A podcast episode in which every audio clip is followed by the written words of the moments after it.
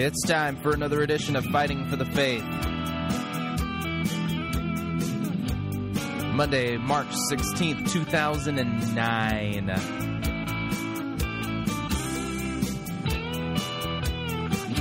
Let's just say that over the weekend and today, my research has yielded me an entire stack. It's huge of things that we could potentially be discussing here at Fighting for the Faith. I almost think I have a week's worth of stuff that we could talk about. Okay. So what do you do when you got a stack of stuff? Well, you you just uh, dive right into it. I guess that's what you're supposed to do. All right, you're listening to Fighting for the Faith. My name is Chris Rosebrough, and I am your servant in Jesus Christ. And this is the program that dishes up a daily dose of biblical discernment designed to help you to think biblically, designed to help you to think critically, and to compare what Christian leaders and well, I, I, call them Christian rock stars, but don't think they're musicians. Christian rock stars around the country. I mean, these would be your purpose driven guys who are holding their leadership conferences that everybody has to go to and learn how to attract the latest large crowd. It, well, those guys. And, and, compare what they're saying to the Word of God. Uh, why do we do that? Well, because the Word of God is true, and we sinful human beings, myself included, have this really bad habit of just making stuff up and blaming God for it. All right, we got an interesting program lined up for you today.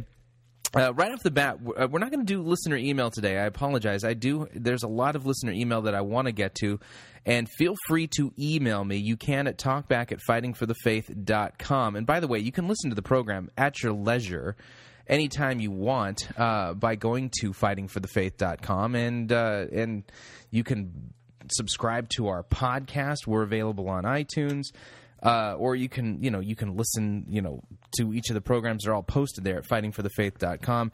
And all of the archives are free. Just wanted to let you know that. However, we do encourage you if you're growing from this uh, radio outreach to uh, consider strong more than strongly more than consider uh, begging no, no, that maybe not begging. Uh, it, it, we would like you to partner with us and help to make this radio outreach possible for the long term by uh, contributing to Fighting for the Faith.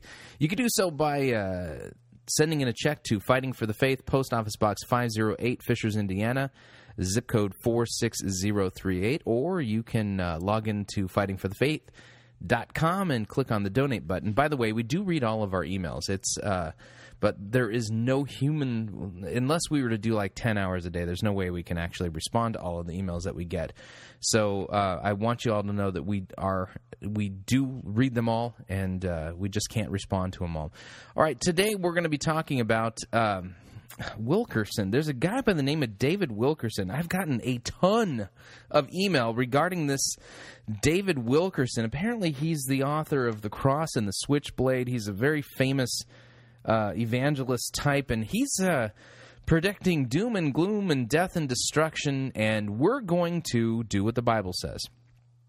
Get this. We're actually going to test the prophecy that he's giving, and uh, I'll give my reasons as to why I think we should be really, really cautious when dealing with David Wilkerson's prophecies of doom and gloom. And uh, we're going to take a look at a news story coming out of Connecticut.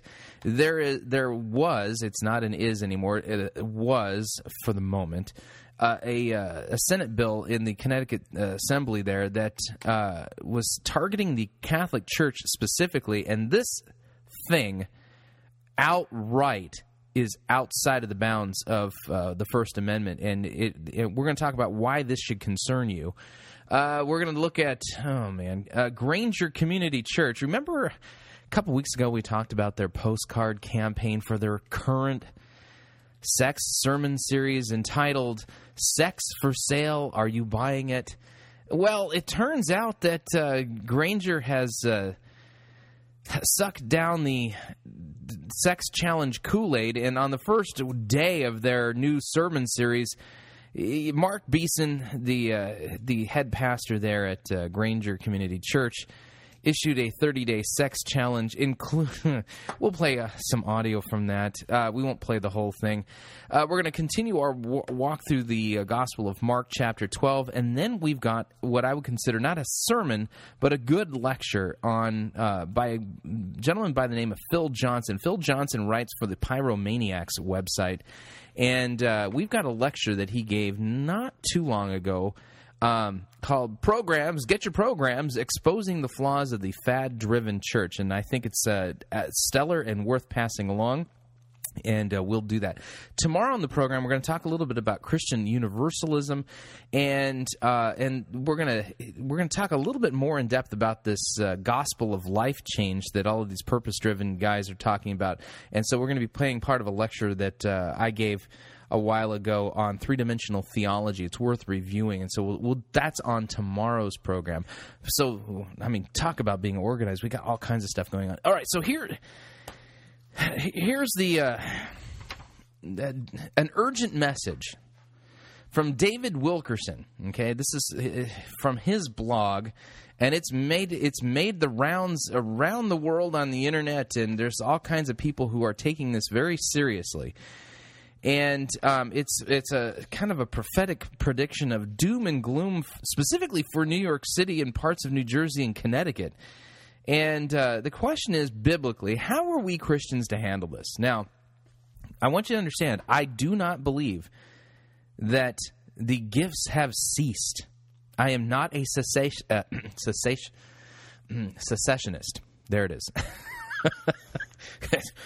okay, tongue tied there. I am not a cessationist. I do not believe that the gifts have ceased. I don't think that that's a biblically tenable position, nor do I believe that that is a correct interpretation of God's word. Therefore, I do believe it's absolutely possible that if God wants to speak to somebody and tell them something, he is more than capable of doing that, and there's nothing in biblically that would prevent him from doing so. That being the case, our approach as Christians I take the tack of uh, 1 Thessalonians chapter 5 verses 20 and 21 it, which basically says this this is the apostle Paul writing to the Thessalonian church. He says do not despise prophecies but test everything and hold fast what is good. Test everything and hold fast that is good. So I'm not going to despise David Wilkerson's prophecy here. Instead, what we're going to do is we're going to read his prophecy and we're going to test it against God's word. Okay, that I think is the Christian thing to do, the biblical thing to do.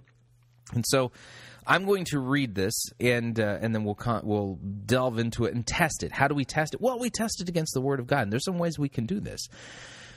All right, so it's called an urgent message, and David Wilkerson writes, he says, I am compelled by the Holy Spirit to send out an urgent message to all on our mailing list and to friends and to bishops we have met all over the world. An earth shattering calamity is about to happen. It is going to be so frightening, we are all going to tremble, even the godliest among us. For 10 years, I've been warning about a thousand fires coming to New York City. It will engulf the whole megaplex, including areas of New Jersey and Connecticut.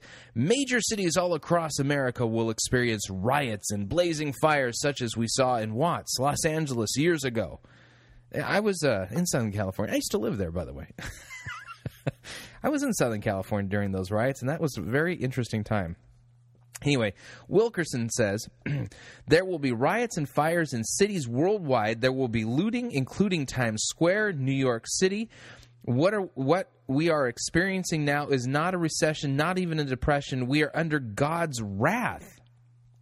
In Psalm 11, it is written, "If the foundations are destroyed, what can the righteous do?" God is judging the raging sins of America and the nations. He is destroying the secular foundations. The prophet Jeremiah pleaded with the wicked Israel God is fashioning a calamity against you and is, is devising a plan against you. Oh, turn back, each of you, from your evil way and reform your ways and deeds. But they will say, It's hopeless, for we are going to follow our own plans, and each of us will act according to his the stubbornness of his evil heart. That's Jeremiah 18 uh, verses 11 and 12. In Psalm 100, uh, Psalm 11, verse 6, David warns, "Upon the wicked he will rain snares, coals of fire, burn, burning wind will be the portions of their cup." Why? David answered, "Because the Lord is righteous. This is a righteous judgment, just as the judgments of Sodom and in Noah's generation." Okay. So, what shall the righteous do about what God's? Uh, what about God's people? Well, first, I give you practical word I received from my uh, for my own direction. If possible, lay in store a 30 day supply of non perishable food, toiletries, and other essentials in major cities. Grocery stores are emptied in an hour at the sign of impending disaster.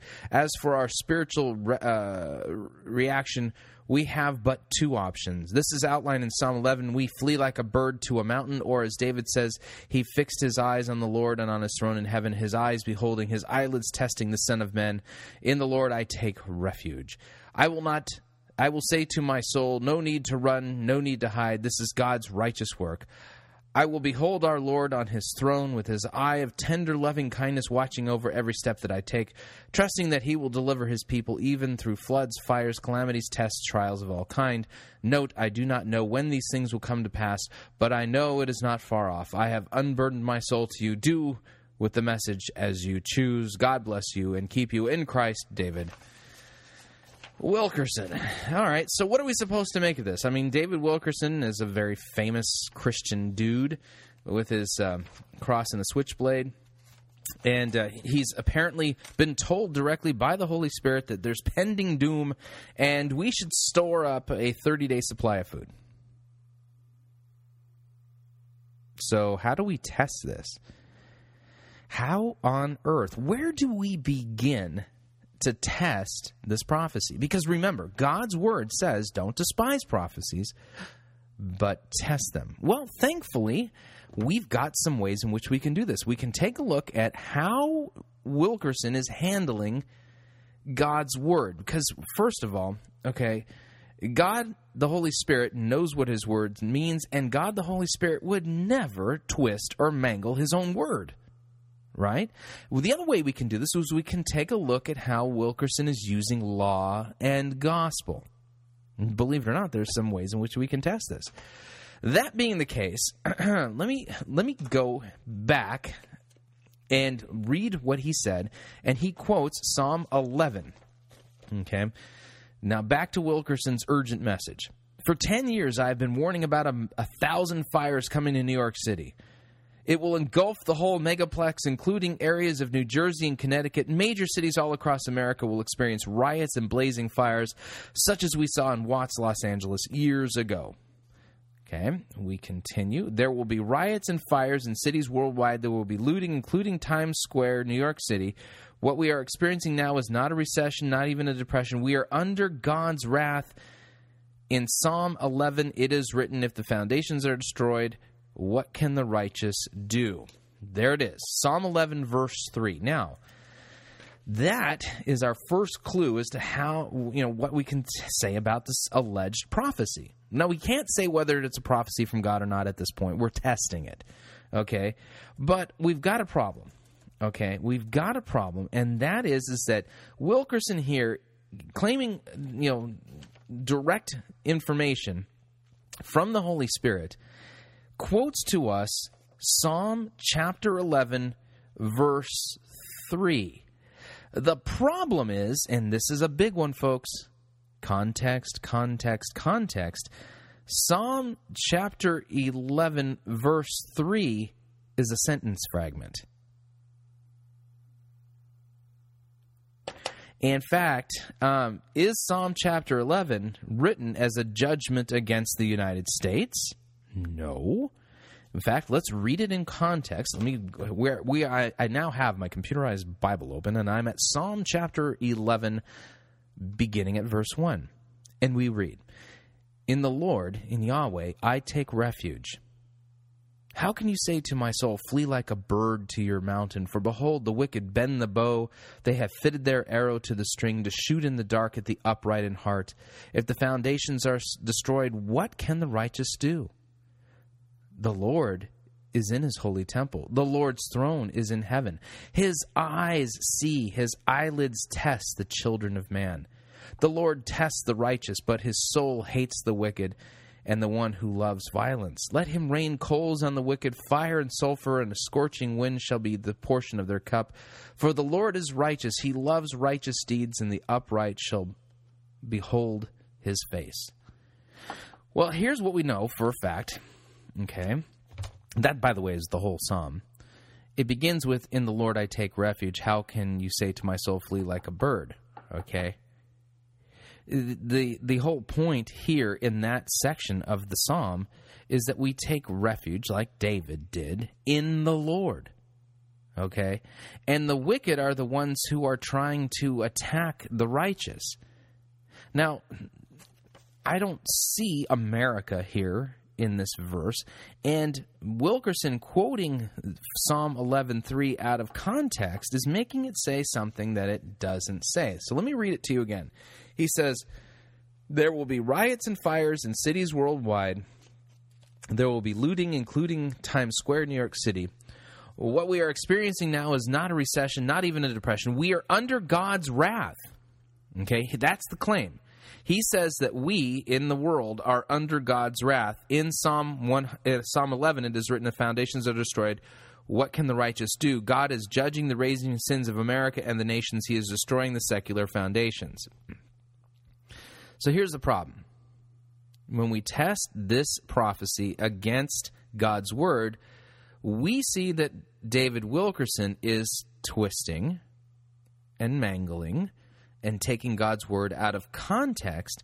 And by taking it out of context, he's making it say something that it doesn't say. Psalm 11:3 does not say that God is judging the raging sins of America and the nations, nor does it say that we are under God's wrath. So, strike number one. Okay. We continue. Wilkerson then says The prophet Jeremiah pleaded with wicked Israel God is fashioning a calamity against you and is devising a plan against you. Oh, turn back each of you from your evil way and reform your ways and deeds. But they will say, It's hopeless, for we are going, uh, we are going to follow our own plans, and each of us will act according to the stubbornness of his evil heart. Jeremiah 18 11 through 12. Well, here, we don't even have to go and find the context on this one because it's really clear that this was the prophet Jeremiah pleading with wicked Israel and telling wicked Israel that God is fashioning a calamity against them. This was not written to wicked America. Jeremiah 18, 11 through 12 are the words that God spoke through the prophet Jeremiah to wicked Israel. Okay?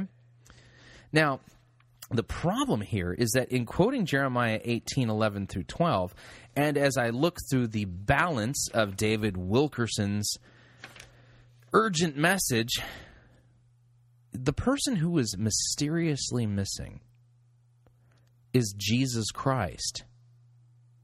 Jesus Christ is not there in this message.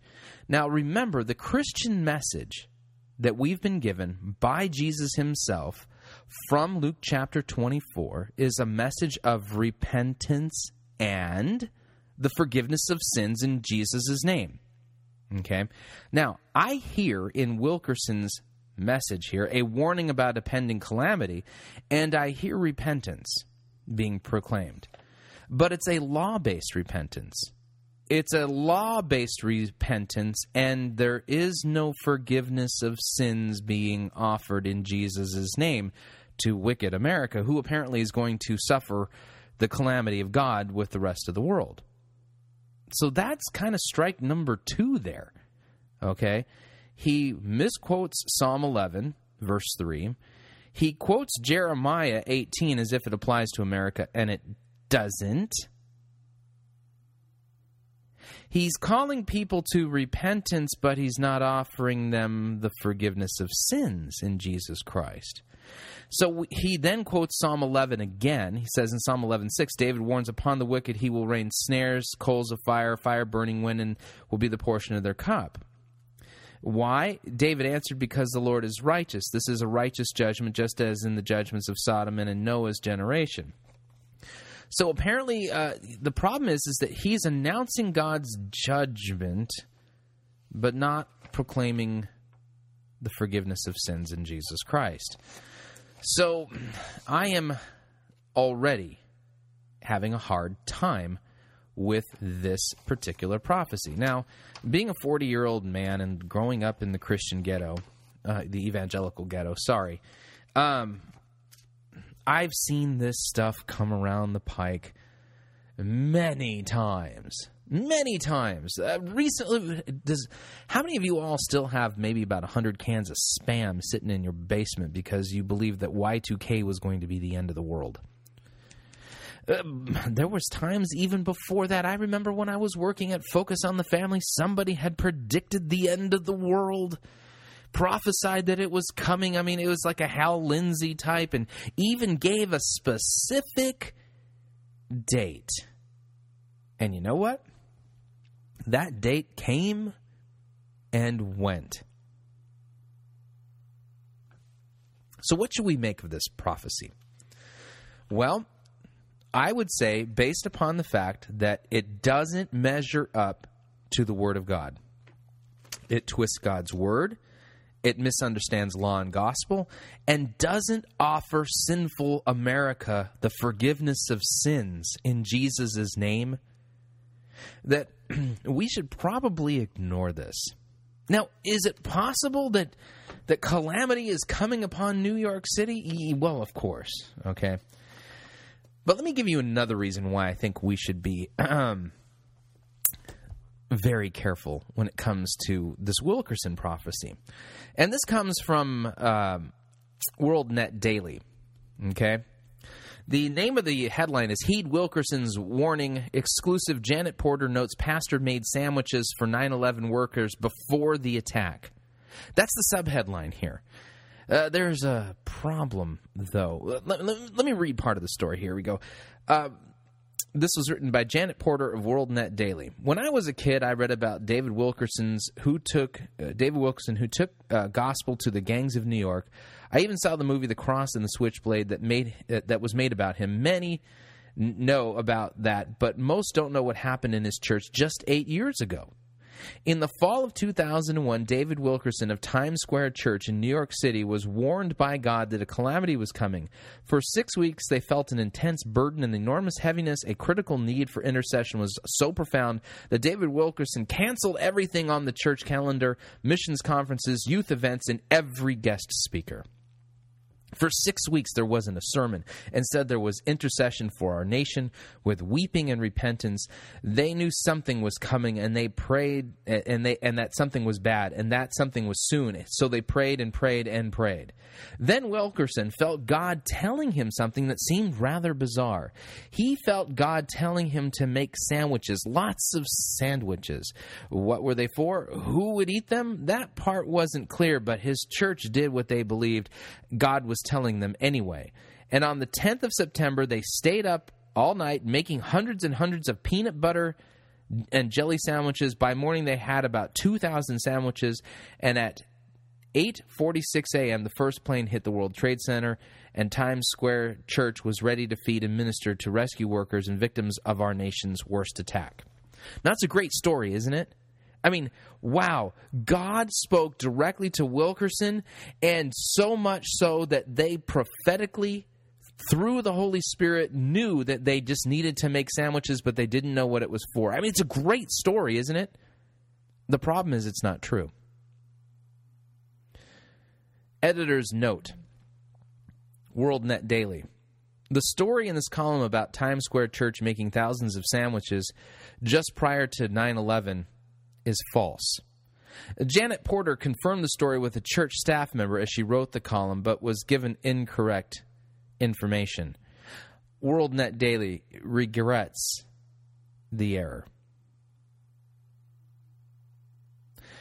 So, another reason why we should not be heeding this prophecy, aside from the fact that it mishandles and misrepresents and twists God's word by taking it out of context and misapplying it to America, and the fact that it doesn't correctly handle law and gospel, but preaches a gospelless repentance.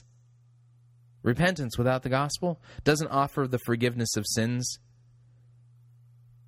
but it just announces judgment without the forgiveness of sins? I mean, what was Jesus doing on the cross? Are, aren't we Christians supposed to preach repentance and the forgiveness of sins to all nations, including this one now? And even if America is under the judgment and wrath of God, we are still to preach repentance and the forgiveness of sins in Jesus Christ. But the other part of it is, is that somebody there at David Wilkerson's church, Times Square Church, lied and told this amazing story about how God told them to prepare to make prepare for the 9/11 attacks by making peanut butter and jelly sandwiches. The problem is is that the story was a lie. So what can we do with David Wilkerson's prophecy? Round file it. Round file it. Unfortunately, it doesn't pass the biblical test of a prophecy. We can ignore it. It's not true. And unfortunately, it's stuff like this that ultimately gives Christians a bad name because we're all lumped in with the people who make these types of prophecies and predictions. And when they don't come true, who's the one who gets blamed? Well, unfortunately, Wilkerson will not. He'll he'll just say that you know, you know, maybe maybe America repented. Who knows? But at this point, I don't believe the prophecy even for a second, and neither should you. That's the Christian response. Test, test, test all things against the Word of God. Can't go wrong with the Word of God. Can't go wrong. All right, we're up to our first break. If you would like to email me regarding anything you've heard so far on today's program, you can do so. Talkback at fightingforthefaith.com. Talkback at fightingforthefaith.com. And uh, we'll be right back.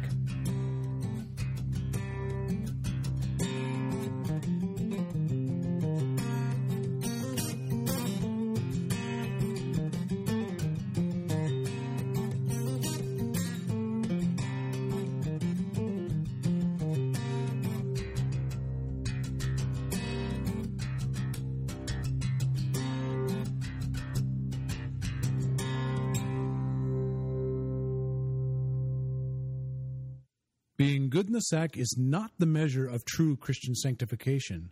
You're listening to Fighting for the Faith. It's Monty Python's Flying Circus Church.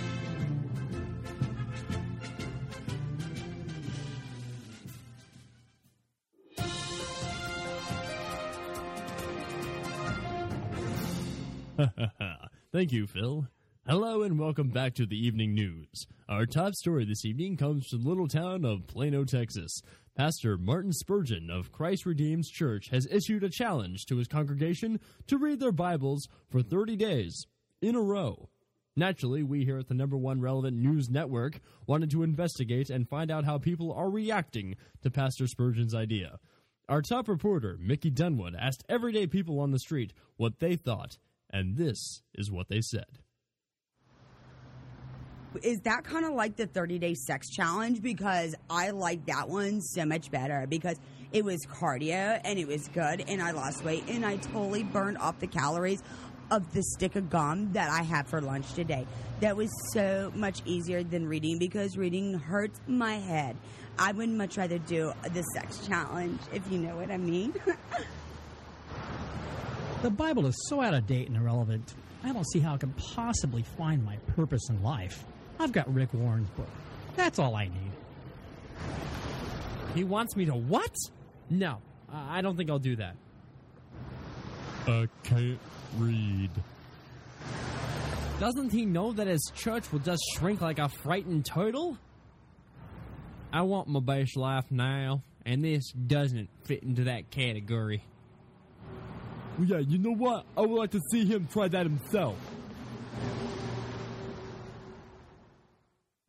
Wanting more reactions to this provocative challenge, we went to Steven Furtick and asked him what he felt about Pastor Spurgeon's challenge. Did you show up to file a little bit more religious information in your already overloaded hard drive so that you could do absolutely nothing about it? The church is full of pot bellied Christians waiting to shove their spiritual food down their mouth one more time, but they don't intend to do anything to bless anybody. You are a Pharisee. You sit on the front row. You might even take notes, but you take notes so you can argue with them with your roommate after church and how I don't really believe in all that. Yeah, but if we ever start turning in this front row Pharisee crowd, I don't think the teaching's deep enough. I would like a little more hermeneutical explanation on the original languages in the Aramaic and the Hebrew. Jesus says, shut up help somebody, bless somebody, heal somebody, serve somebody, pray for somebody. Why don't you do something? Why don't you bring a lost friend to church with you next week? Watch Jesus change their life, and then you won't be worried about how loud the music was. You'll just hope that they meet Jesus. So there you have it, folks. Pastor Spurgeon has issued the challenge, and it seems that people are simply not enthusiastic. Well, that's all the news for this evening. Catch us tomorrow night when we discuss the Emergent Church's new translation of the New Testament.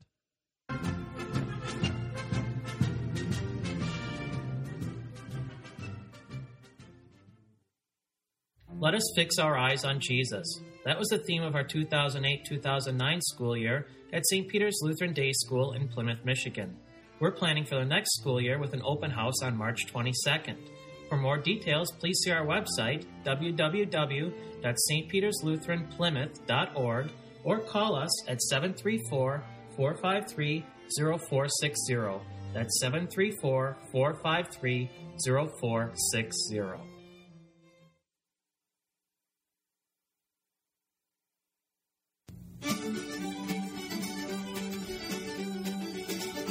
Avast there, Pirate Christian Radio listener.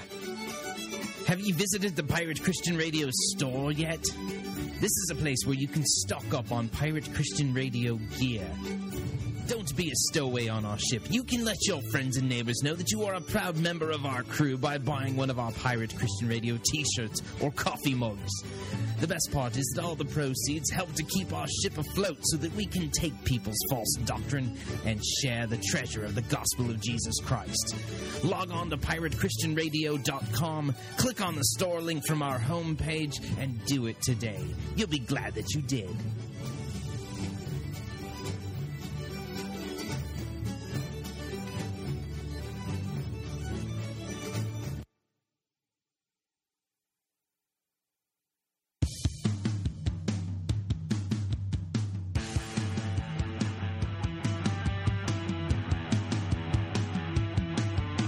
We're back. You're listening to Fighting for the Faith. Working our way through a crazy stack today. We just got done talking about David Wilkerson's prophecy for doom and gloom for New York City. And doing what God's word says. Don't despise prophecies, but test them. So, what do we do? We tested it, and it just doesn't pass the biblical mustard. Wait a second. It's muster. Uh, all right. You're listening to Fighting for the Faith, and my name is Chris Rosebrough, and I am your servant in Jesus Christ. And I have to warn you, this is the program that could cause you to become supremely dissatisfied with your church, especially if you're attending one of these seeker sensitive, purpose driven, shallow as a thimble biblical content type of church. Speaking of shallow as a thimble, of biblical content or lack of biblical content, uh, we, we talked about recently Granger Community Church's uh, latest marketing ploy. Apparently, they've given up on trying to actually disciple people in God's Word, and they've gone back to their purpose driven, seeker sensitive ways. And to kick off their falling off the wagon, they've uh, launched a new sex series entitled Sex for Sale. Now, think about it for a second. Do you really want people coming to your church because they saw a, a, flyer that said sex for sale? I mean, what kind of people are you attracting to come to your church? Now, gra- granted, they're probably sinners who need a savior, but that's not what they're getting. That's not where they're getting. And and what what was the big surprise in the first kickoff week of the Sex for Sale sermon series? Well, Granger Community Church, guess what? They launched their own 30 day sex challenge. Not, see, now, Ed Young, he only did seven, but Granger, they're going with a Tim Wirth relevant church model, and they're. Uh, listen for yourself. For the next four weeks, I want to encourage you to buy this book, Sex God by Rob Bell. It's in our bookstore. If you're single, I want to encourage you, buy this book, read it, and get on Jason Miller's blog. Okay, so if you are, a, oh man, if you showed up to Granger Community Church for their sex for sale sermon, looking for sex for sale, um, well, the thing that they were selling wasn't exactly sex. If you're not married, I mean, that, work with me here. If you're single, they want you to buy Rob Bell's book, Sex God. the the subtitle is exploring the endless connections between sexuality and spirituality, guaranteed to be a blessing for all. Okay, we continue. Jason Miller is one of our pastors here. He's a tremendous man of faith, and he's going to be uh, working on his blog, among other things, with tools that will help us take our thoughts captive and serve God in the days ahead. So if you're single, get this book, all right? This will help you in the days ahead. If you're married, then I want to ask you to get this book, 30 Days to Intimacy in Your Marriage. This is written by a friend of mine, Paul Wirth. Uh, and and uh, keep in mind, Paul Wirth. We've we've actually reviewed several of Paul Wirth's sermons here at Fighting for the Faith. Most notably, we've reviewed his Kung Fu Panda sermon and his Batman sermon. Yeah, the the Dark Knight. And let me but just put it this way: Paul Wirth is about as theologically sharp as a bag full of wet mice. Sound doctrine, he doesn't even know the term. He's a, he's biblically illiterate and he's in, in the pulpit. He knows more about Batman and Kung Fu Panda than he does about his Bible. So here we've got Granger Community Church promoting uh, the 30 days uh, a journey to intimacy which was the book that followed tim Wirth's 30 day sex challenge last year. Because remember tim Wirth is the guy who launched this whole sex challenge stuff. And now granger rather than taking the lead they're doing the monkey see monkey do thing regarding the sex challenge. So let's see. paul gave us permission to print the cover just for us. This isn't the cover in Paul's original book. We said, could we print it just for our church? So we bought 800 of these. That's all we have. 800 copies of this book. Look, uh, uh, even put my picture on the back. And, uh, and, and it's, it's Paul's story. Uh, Paul and his wife, uh, married for years. Uh, Paul's a pastor, and Paul drifted in his marriage and chose unfaithfulness to his wife. Now, it's going to stop for a second, okay? This is terrible and it's tragic and it's sinful.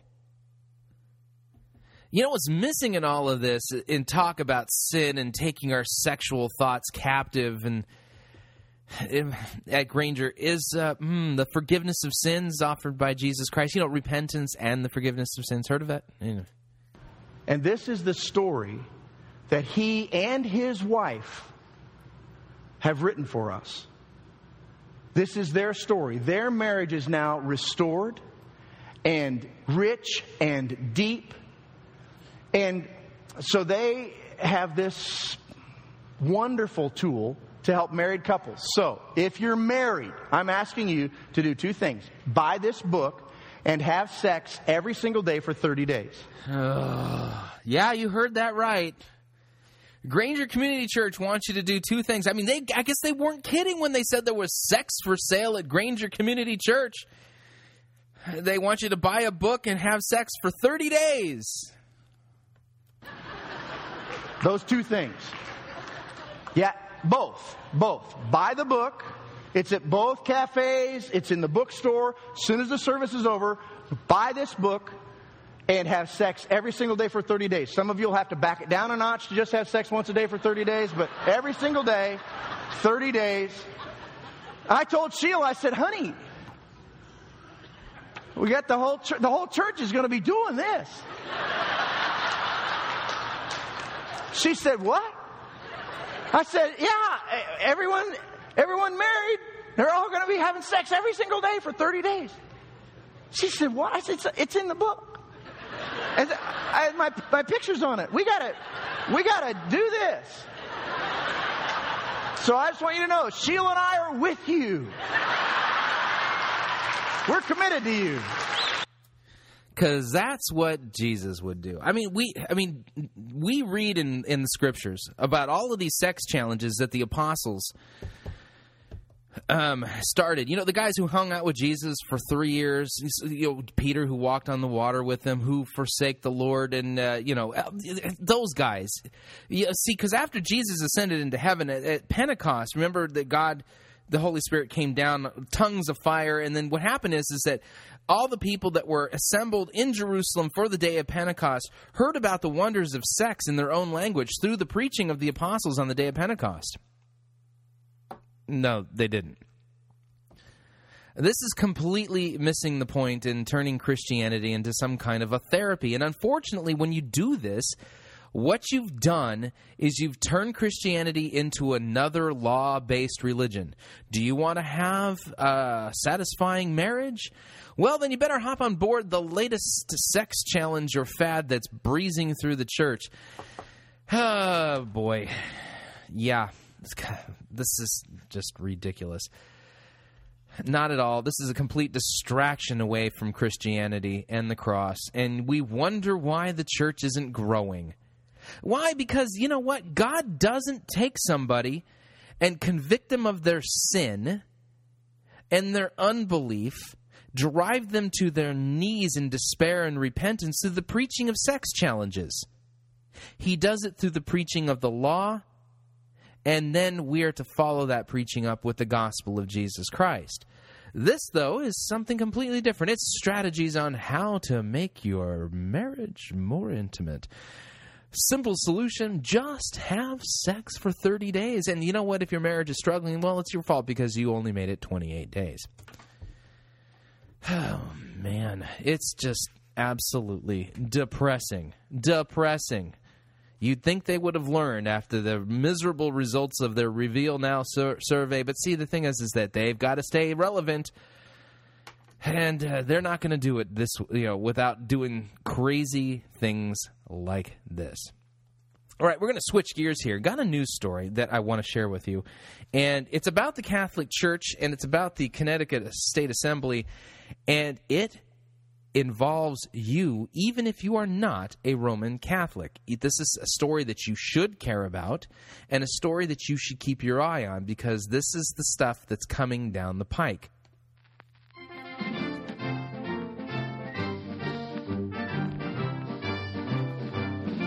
All right, headline reads Alarming attempt to muzzle the Catholic Church in Connecticut. That's a that's the headline from the Christian Newswire. However, the uh, this, there's a link to here uh, uh, an op-ed piece called "Shredding the First Amendment" by Carl Anderson from the uh, Connecticut Post. Let me read to you the uh, the piece on the Christian Newswire first. Alarming attempt to muzzle the Catholic Church in Connecticut. Hanover, Pennsylvania, March 10th, according to the American TFP, that would be the American uh, American Society for the Defense of Tradition, Family, and po- uh, Property. So the American TFP, Tradition, Family, and Property. Uh, Same sex marriage advocates and dissident Catholics are joining forces in Connecticut to usurp the authority of the Catholic bishops and pastors.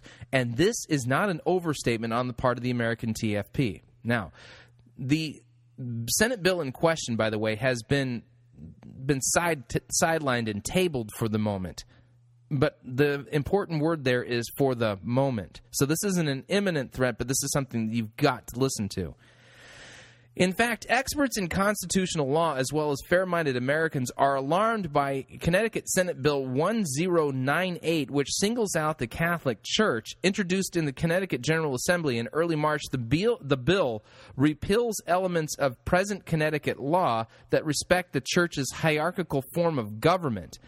The most uh, Reverend William E. Lori, Bishop of Bridgeport, points out on the uh, diocesan website this bill violates the First Amendment of the United States Constitution and it forces a radical reorganization of the legal, financial, and administrative structure of our parishes. Connecticut State Senator Michael McLachlan said, the real purpose of this bill is payback to the bishops and the pastors of the Roman Catholic Church in Connecticut for opposing gay marriage. Now that's the head. That's I mean that's kind of the teaser here. But let me read to you from the op-ed piece, uh, piece from the Connecticut Post called "Shredding the First Amendment" by Carl Anderson. Now keep in mind, Senate Bill 1098 for the moment has been tabled while they investigate the constitutionality of it. But what is what is it all about? We read. Now, this essay concerns a controversial, controversial bill before the General Assembly that would change the way the Roman Catholic Church governs itself and its finances. The measure was withdrawn from consideration Tuesday morning, and a hearing on it scheduled for today was canceled by the co chairman of the Assembly's Judicial Committee. Uh, committee until its constitutionality can be reviewed by State Attorney General Richard Blumenthal. They acted on the request of Tom Gallagher of Greenwich, who has long advocated that lay people be given greater responsibility within the church. Legislators in the Constitution state, Connecticut, have declared war on the First Amendment. The attack was launched in the form of a bill that exclusively targets the Roman Catholic Church and would strip bishops and priests of their ability to administer dioceses and parishes. In other words, the Connecticut state legislature is sticking their nose into how the Catholic Church organizes itself and administer it administrates itself. The bill under consideration by the General Assembly Judiciary Committee would wrest authority over church affairs from pastors and bishops and instead turn over control to a series of elected boards explicitly excluding bishops and pastors from voting. The bill was written and rushed before the committee without even the courtesy of a call to or request for input from any of Connecticut's Catholic bishops. Of course, the First Amendment couldn't be clearer in its guarantee. It states, quote, Congress shall make no law respecting an establishment of religion or prohibiting the free exercise thereof. That protection was extended to every citizen of the United States in, in every state with ratification of the 14th Amendment in 1868. Free exercise of religion includes the way a church chooses to organize. Strip the bishops and the priests of their role in financial matters, and their message becomes subject to the approval of those holding the purse. Carl Anderson is spot on right. Historically, under trustee control, not only was pastoral authority practically eliminated, but the church's message was utterly dependent upon the congregation's culture and political condition. Under such a law, it is not too much to say that the Roman Catholic Church would no longer be Catholic. Boards, independent of their bishops, could create parishes more unique than, than universal. Some denominations prefer to, uh, a setup but but the point is we must maintain the uh, free to choose we must remain free to choose. For this reason, it is precisely the free exercise religion that is at stake in this bill. Though this attack is surprising today, it is not unprecedented. Many states, including Connecticut, once maintained anti Catholic laws that shock our modern understanding of religious freedom. In Connecticut, Catholics were legally forbidden from holding public office or owning land uh, into the 19th century. In fact, it took the Constitution state nearly three decades after ratification of the U.S. Constitution to grant something resembling First Amendment religious freedom to Catholics. Okay, I'm going to stop there. You need to this even though you are if you are not a Roman Catholic, this impacts us. What is this bill all about? It is payback for opposition against same-sex marriage. There are political activists in the Connecticut State Assembly, in the U.S. Congress, in the U.S. Senate, and in every state assembly and senate within the within our country. And basically, what are they doing? These people are literally organizing themselves in such a way that they're taking the First Amendment, wadding it up into a ball, tossing it out the window, setting it on fire, and they don't care. They're going to pass laws that basically would let them dictate how your church or any church is being organized if they don't like what you're saying or doing. This is a direct assault against all Christians and all people of faith. The state has no business telling the church or any religious organization how they ought to organize or forbid them from organizing the way that they see fit to do. To do so is to completely eliminate and take away the ability for these churches to practice their religion in a free and open way. And instead, it is the state getting involved in monkeying with things. And why are they doing it? Why are they wanted want to attack this? Because they don't like the way Catholics come down against same sex marriage. There is a reason why we have separation of church and state, or the reason why the Constitution forbids the government from getting involved in tinkering in these things. It's specifically because there are times, just flat out, when the church and the state are at odds with each other. The church proclaims and defends God's law and the gospel and is beholden to the kingdom of God. This proclamation of law and declaring that God has said that there are certain things that are sins that the church cannot condone, nor can they in good conscience promote or support, but instead conscience dictates that they must speak out against it. In those times, okay, it is imperative that we have the free exercise of religion because there are many a time in human history when state and church are at odds. And the founders of this nation saw that and saw that it's bad when the state tells the church what to do or tells the people that they have to worship a particular way. This was the way of Europe uh, before and during the time of the Reformation. And one of the things that makes this country great is that people can practice their religion without the government fettering and getting involved.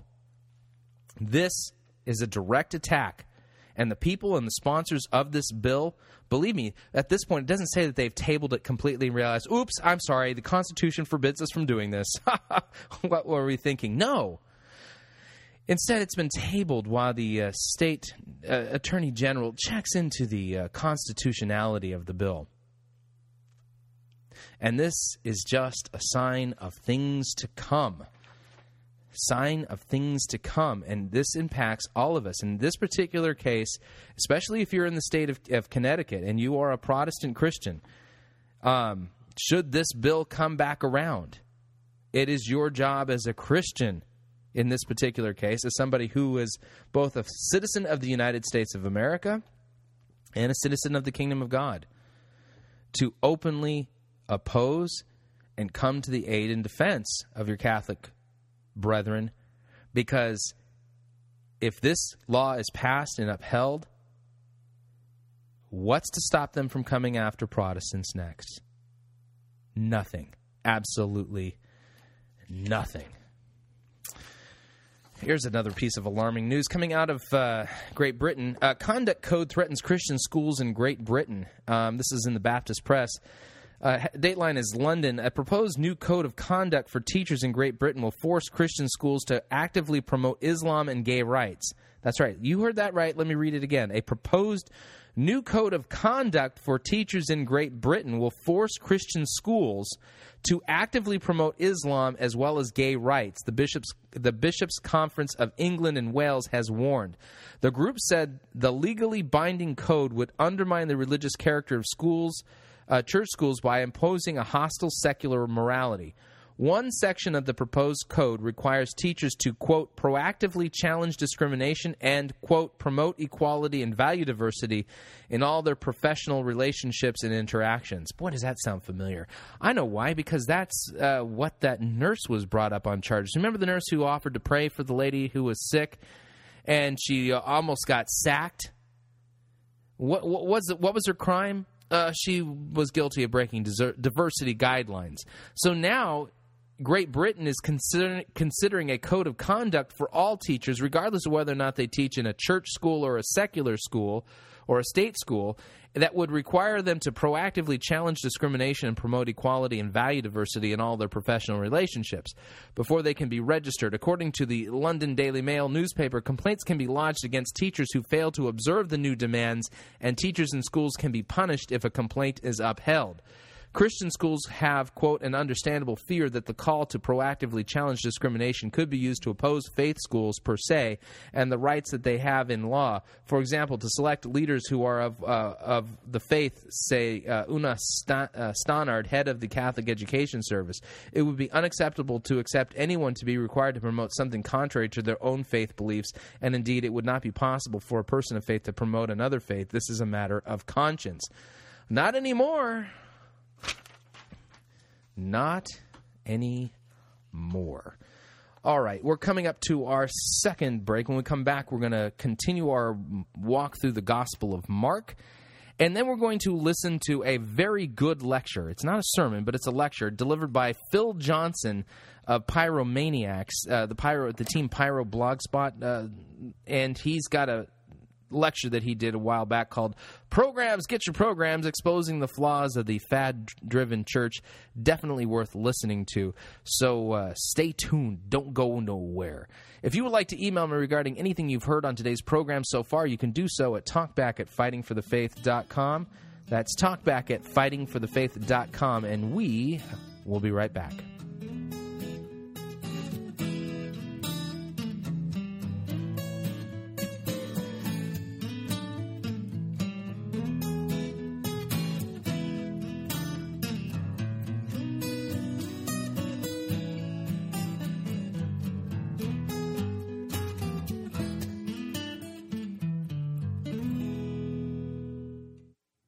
If you think God is a black woman named Papa, then you need to get out of the shack and read your Bible. You're listening to Fighting for the Faith.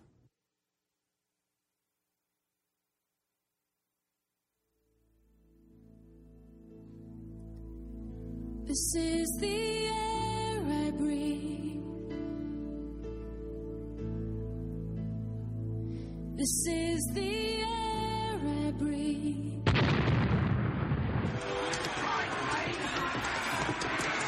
I've had enough of the sissy, frenzy, turning photo written music you have the audacity to call worship. Men, put this entire girly praise band in the boo box. Let's wheel in the organ and get some real worship music underway.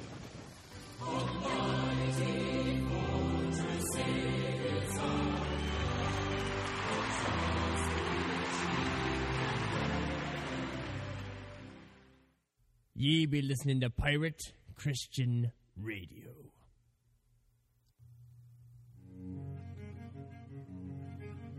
This month's Pirate Christian Radio Book of the Month for March is Theologia et Apologia. This important work gathers together 18 essays written by some of today's top biblical and Reformation scholars, including Michael Horton, Adam Francisco, Angus Menuge, John Warwick Montgomery, Craig Parton, Kim Riddlebarger, and R.C. Sproul. Collectively, the essays in this book teach and defend biblical theology, especially the theology restored to the church during the time of the Reformation. They address topics including the case for biblical inerrancy, a Christian critique in response to Islam, repentance, a defense of sola scriptura, and much, much more. This little known theological treasure is a welcome addition to the library of any thinking Christian. You can purchase Theologia et Apologia at piratechristianradio.com. Click on the store link. The book only costs $38 plus $4 shipping and handling, and all proceeds help to continue to bring Pirate Christian Radio to you. So visit piratechristianradio.com and purchase your copy today.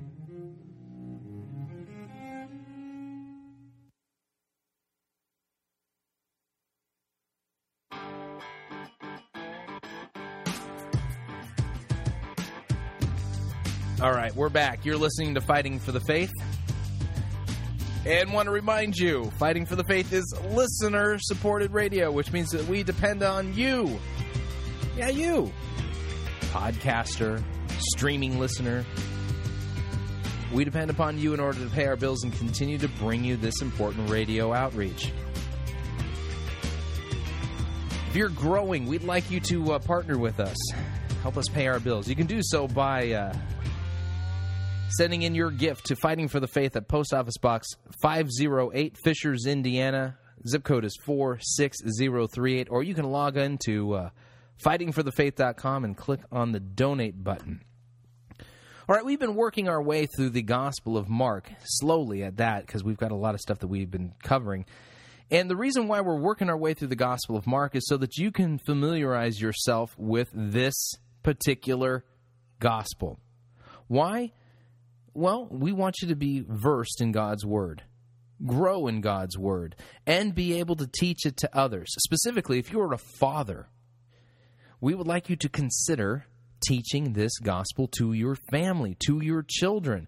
As the head of the household, you are the one who's responsible for the spiritual development the biblical grounding of your children. Now, some of you I know are not theologically trained, and that should not stop you. Believe me when I tell you, the Bible's really not that hard. Now, there are some sections of it that can be challenging, a little bit difficult. But generally, is means is, and and means and, and but means but. There are some sections that are a little more challenging, and the good news is there's lots of good resources online that can help you in with interpreting and properly understanding those things. That being the case, though we've been working our way through the Gospel of Mark because it's a great action adventure gospel, if you would, because everything happens immediately, and immediately they did this, and immediately they did that, and we're and when we last left off, Jesus, it's Holy Week, and Jesus is being tested by just about every religious group and person that you can possibly think of. And then we come to this passage Mark chapter 12, verse 35. It says this And as Jesus taught in the temple, he said, How can the scribes say that the Christ, that's the Messiah, is the son of David? David himself, it, uh, by the Holy Spirit, declared, The Lord said to my Lord, Sit at my right hand until I put your enemies under your feet. Now, this is a great little passage of Scripture because in this passage here in Mark, Jesus is, in a way, giving a very veiled reference to his deity about who he is.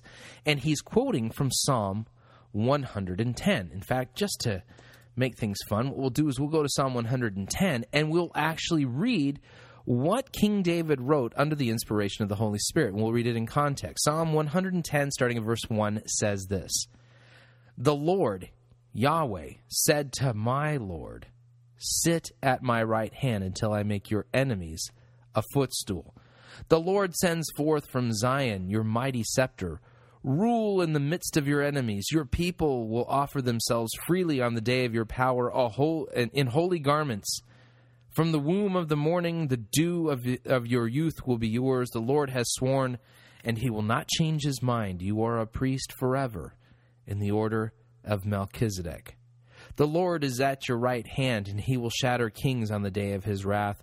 He will execute judgment among the nations, filling them with corpses. He will shatter chiefs over the wide earth. He will drink from the brook by the way. Therefore, he will lift up his head. Great passage of Scripture, Psalm 110. Who's it about? Well, it's about Jesus. And David, under the inspiration of the Holy Spirit, says that the Lord said to my Lord, Sit at my right hand. So Jesus asking the question here of the te- basically, he's in the temple. It's Holy Week. He's on his way to the cross. Literally, he's just you know hours away from it at this point. Okay, and he asked the people in the temple, "How can the scribes say that the Christ is the son of David?" Which, by the way, Jesus is the son of David. But Jesus asks kind of a rabbinic question How can the scribe say that the Christ is the son of David? David said it himself. Through the Holy Spirit, he declared that the Lord said to my Lord, Sit at my right hand until I put your enemies under your feet. Jesus was speaking a profound mystery about himself. And now there's some other passages that we can bring to bear here just to kind of answer the question. We read in Romans chapter 1 Paul opens up this epistle to the Romans. He says this Paul, the servant of Christ Jesus, called to be an apostle, set apart for the gospel of God, which he promised beforehand through his prophets in the Holy Scriptures, concerning his son, who was descended from David according to the flesh, and was declared to be the Son of God in power according to the Spirit of holiness by his resurrection from the dead, Jesus Christ our Lord. You see, the Christian religion Christianity teaches that Jesus Christ is none other than God in human flesh. According to the Spirit of holiness and through his resurrection, he's declared to be the Son of God. And he was also, according to the flesh, a direct descendant of David, which is why we have in the scriptures, especially in Luke and in Matthew, the genealogies concerning Jesus Christ. Where did he come from? Who were his direct ancestors? Now here's the deal. There's not two Jesuses. There's not Jesus the God man the, the God dude and then Jesus the man dude. Okay? That, that's not how it works. It's not like you got two pl- pieces of plywood stuck together. Okay? There is only one Jesus. In much the same way, we are one person, and we have a body, and we have a spirit, but we're not two people. My body person and my spirit person, no. Okay? In much the same way, Jesus is the same way there. According to the Spirit of holiness, and by his resurrection from the dead, he is the Son of God, God in human flesh. And according to his flesh, his earthly nature, he is a direct descendant of King David, which is how God basically could promise David that one of his descendants would be on the throne forever. Because Jesus truly is a descendant of King David. All right, we continue in Mark. Let me get to the passage here. All right. So now the great throng heard Jesus gladly, and in his teaching he said, Beware the scribes who like to walk around in long robes and like greetings in the marketplaces and have the best seats in the synagogue and the place of honor at feasts. Uh, they are the ones who devour widows' houses for a pretense and make long prayers. They will receive the greater condemnation. And Jesus sat down opposite the treasury and watched the people putting money into the offering box. Many rich people put in large sums, and a poor widow came and put in two small copper coins. Together they made a penny. And he called his disciples to him, and he said to them, Truly I say to you, this poor widow has put more than all those who are contributing to the offering box. For they all contributed out of their abundance. But she, out of her poverty, has put in everything she had, all that she had to live on. Great passage. Kind of turns things upside down. Jesus pray, praising a poor woman? How is that possible? Why wasn't she experiencing her best life then? You see, God looks at something completely different. All right, we are now going to uh, change gears one last time, and we're going to be listening to a lecture given by Phil Johnson. Phil Johnson writes over at Team Pyro, which is the Pyromaniacs website.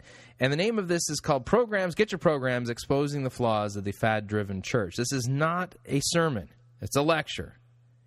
But I thought the content of this was done in a good way, in a thought provoking way, and in a biblical way, and worth passing along and sharing with you, rather than doing a stinky sermon. We're, we continue to do stinky sermons, but I, I, sometimes I just mentally have to disengage from that because it drives me crazy. So here, here's something good instead. This seminar deals with the tendency of so many churches today to let their programs be driven by fads and, and prepackaged programs and all of that becomes the agenda of the church. And I'm going to sh- try to show you why that is a really bad strategy for church leaders to follow. There are lots of pastors and leaders in the church today who are convinced that in order to stay relevant, they're supposed to watch all the latest trends and fashions and adapt their ministry to suit whatever happens to be the latest craze. And if you watch the evangelical movement as a whole, you'll see that's the way it flows. There are several major websites now on the internet that peddle programs and topical driven sermons in boxes, complete with prefabricated PowerPoint slides and all of them based on themes that are suggested by whatever is the latest fad or whatever the latest hot movie or the number one rock song or the most popular television program or some other token of pop culture.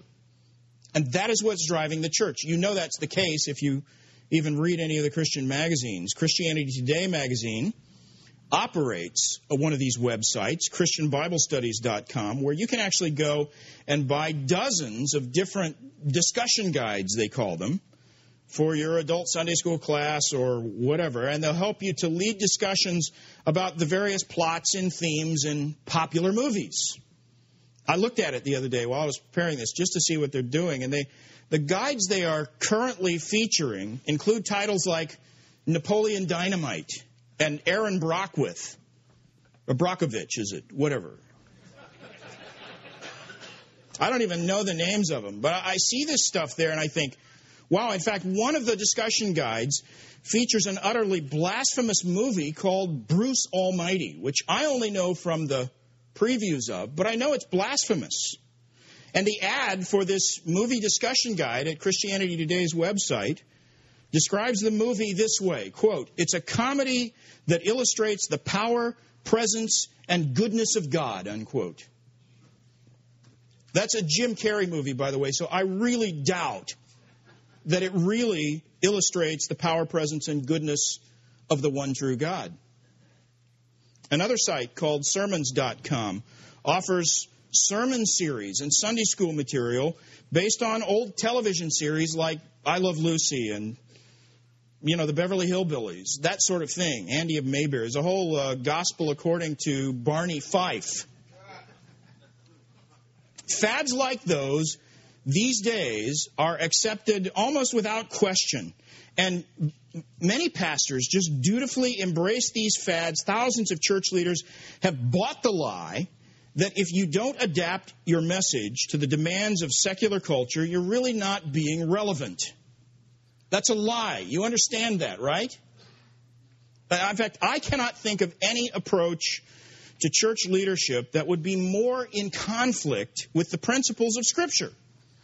But don't you understand, Phil? I mean, if we're not relevant, then people aren't going to come to our churches because they're not going to be interested. We have to give them what they want before that before we earn the right to tell them what they need. This is the very thing the apostle Paul warned Timothy against in 2 Timothy 4. Oh, don't be quoting scripture to us, Phil. Come on, that's not relevant. Because it caters to and it cultivates audiences with itching ears who demand that their preferences be met, who are easily, Scripture says, turned aside from the truth and turned instead to fables, sitcoms, Hollywood movies. That text, by the way, is 2 Timothy 4, verses 3 and 4. And that is the biblical description of apostasy. That's what apostasy looks like, and it's being peddled by Christianity Today at their website. And I don't use that word lightly, apostasy. That is exactly where the faddism of the contemporary church is leading the evangelical movement apostasy. Uh, by the way, the Greek word for apostasy, apostasia, means rebellion against an established thing. It's a rebellion. Honestly, apostasy is not too strong a word for it much of the contemporary church, it might even be fair to say most of the contemporary church, is utterly, already utterly apostate by any biblical standard. And these days, I would not automatically exclude anyone from that criticism just because they happen to identify with the so called evangelical movement. In my assessment, the evangelical movement, as a major movement, isn't really evangelical at all anymore. In fact, if you use a biblical standard to assess evangelicalism as a movement, it's impossible to resist the conclusion that the evangelical movement in America itself, the whole movement, is on the very precipice of utter and complete apostasy. Think about it. Every major distinctive of historic evangelical Christianity is currently under attack from leading voices within the movement itself the authority of Scripture. The doc- oh, they wouldn't say they're attacking it. They're just rethinking it and reimagining it. You know, getting God out of the box. They're not attacking Christianity. They're just retooling it. You know, giving it a facelift. No, actually, you're right, Phil. Doctrine of justification by faith, the exclusivity of Christ, and even the Trinitarian view of the Godhead have all been attacked by authors and Christian celebrities who identify with the evangelical movement and who are accepted by the vast majority of evangelicals as sufficiently evangelical. Billy Graham, for example, the leading evangelical figure. For oh, I forgot to warn you guys. Um, if you think that Billy Graham walks on water and can do no wrong and is theologically 100% sound, uh, you might want to turn off the tape right here because that this next statement could mess you up. the f- past 50 years, in the estimation of most people inside the movement, keeps giving interviews in venues like Larry King Live, where he repeatedly has made statements that undermine the clarity of the gospel and question the exclusivity of Christ. And I realize that some people want to attribute statements like those to the confusion of old age or the effects of Parkinson's disease or whatever, but the truth is, Billy Graham has been making statements like that to secular reporters for almost 30 years now. And he's doing it more and more frequently and more and more blatantly and in more and more visible places these days. But I've got a newspaper, I mean, a magazine article that he, where he said the same thing in 1978. This is a long slide that the evangelical movement has been on.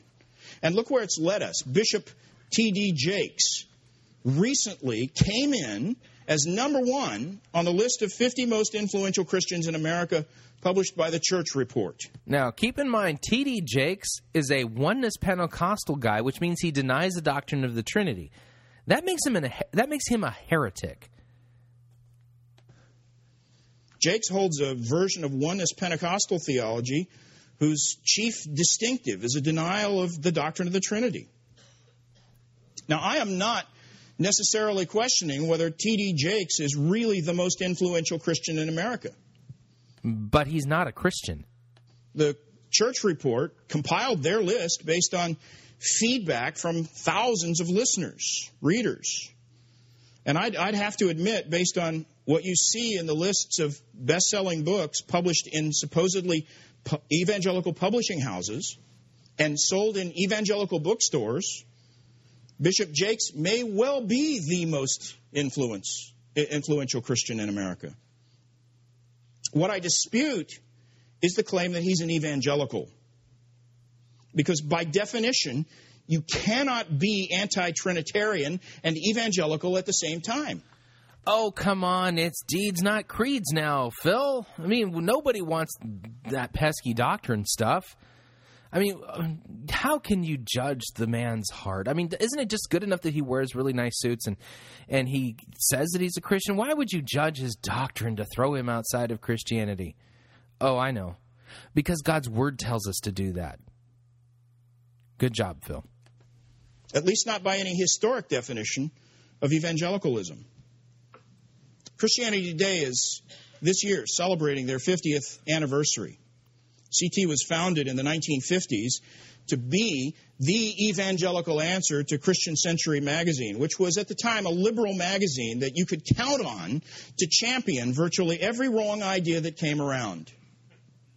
And Christianity Today supposedly represented evangelicals who wanted to resist that. CT was supposed to be a voice for the evangelical movement, defending rather than attacking evangelical principles.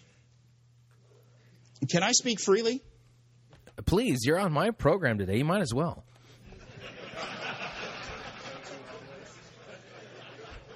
I was speaking tongue in cheek. This was actually pre recorded. Christianity today has not been truly evangelical for years. CT has become exactly what Christian Century used to be a forum where just about every theological aberration that attacks some evangelical distinctive can practically be guaranteed a sympathetic hearing. In the past year alone, the editors of Christianity Today have given sympathetic evaluations of open theism, postmodernism, the emerging church, ecumenism, neo orthodoxy, and at least a dozen other dangerous theological fads. And rather than safeguarding evangelical distinctives, Christianity Today's main contribution to the evangelical movement has been to move the boundaries of the movement steadily outward so that now you can promote neo orthodoxy, you can reject the doctrine of the Trinity, you can deny the exclusivity of Christ, or you can redefine the gospel itself and still be considered a card carrying evangelical in good standing. But, Phil, you know, you got to understand. I mean, you're just being narrow minded. Oh, wait. Scripture says that narrow is the road that leads to life and broad is the road that leads to destruction. Okay, continue on, Phil. You're doing a good job. Historic evangelicalism, the, the only kind of evangelicalism that existed since the time of William Tyndale until who coined that expression, by the way, until until your grandparents' generation. Uh, you know, actually, Phil, I have to challenge that. By the way, if you if you are a Lutheran in Germany, you're not called a Lutheran; you're called evangelisch. Evangel, yeah. It, so the the term evangelical really goes back to the Lutheran Reformation. At least that's the way I understand it. The only kind of historic evangelicalism there is really no longer even exists in America as a cohesive, influential movement. And I think we need to face that fact. Ironically, if you are consistently and faithfully evangelical, you're now outside the you're now outside the mainstream of the movement that has co-opted that name. I completely agree and on top of it, finding a church is pretty tough to do too. And it's my conviction that the church as a whole, the visible church of Christ worldwide, is in more serious need of revival and reformation than the Church of Rome was when Martin Luther first nailed his 95 Theses to the door of the castle church in Wittenberg in 1517. Right on. It's not even 500 years old yet, and the Protestant Reformation has become practically without any real influence. Now, I hate to sound so somber in my evaluation of the state of the things in, in the church. And, and I also hasten to tell you that I am not a pessimist, I'm a Calvinist.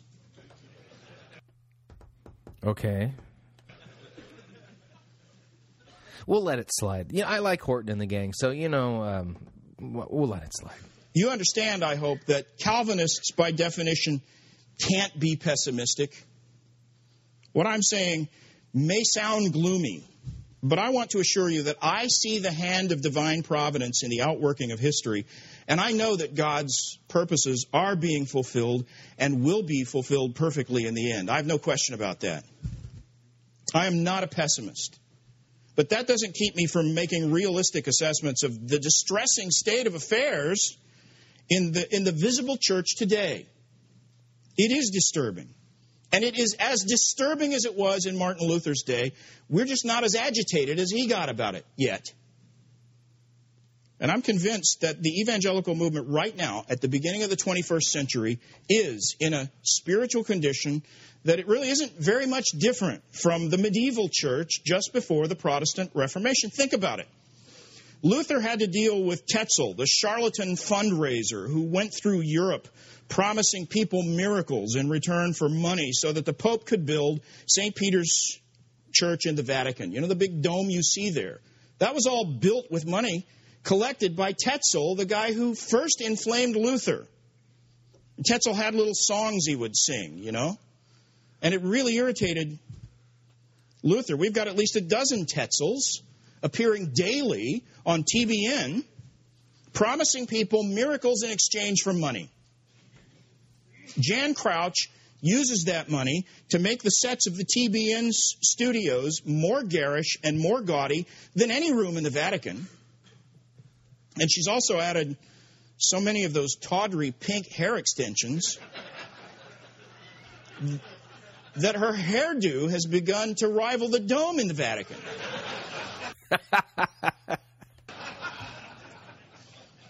Seriously, Tetzel, Tetzel used to peddle his indulgences with trite songs and sayings. And you know, there was a little ditty that actually went, As the coin in the coffer rings, the soul from purgatory springs. I don't know the tune, but that's how it went. And it rhymed in German, too.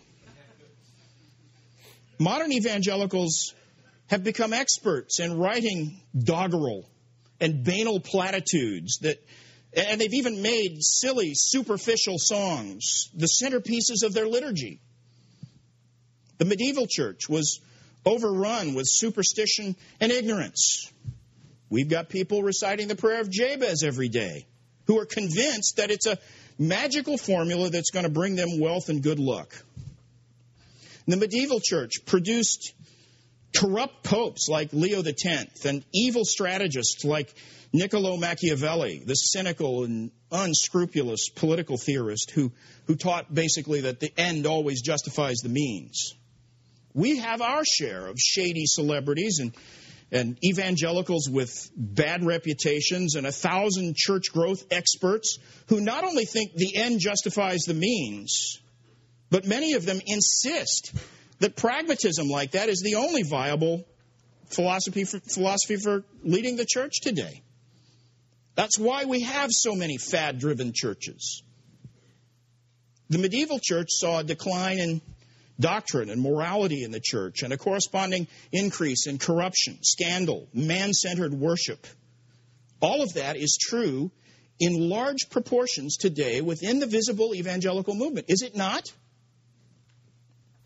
Worst of all, in the medieval era, the gospel was in eclipse, and people were so woefully ignorant of biblical truth that men in Martin Luther's time could actually complete seminary and enter ministry without ever once having learned the first principles of the oracles of God. That was Luther's problem. He was thrust into the ministry with really no understanding of the gospel or, or the Bible. We are well on that, the road to that same situation today. Many seminaries are deliberately eliminating biblical and theological courses and replacing them with courses on business and marketing. And Christian leaders who call themselves evangelical are actually encouraging that trend.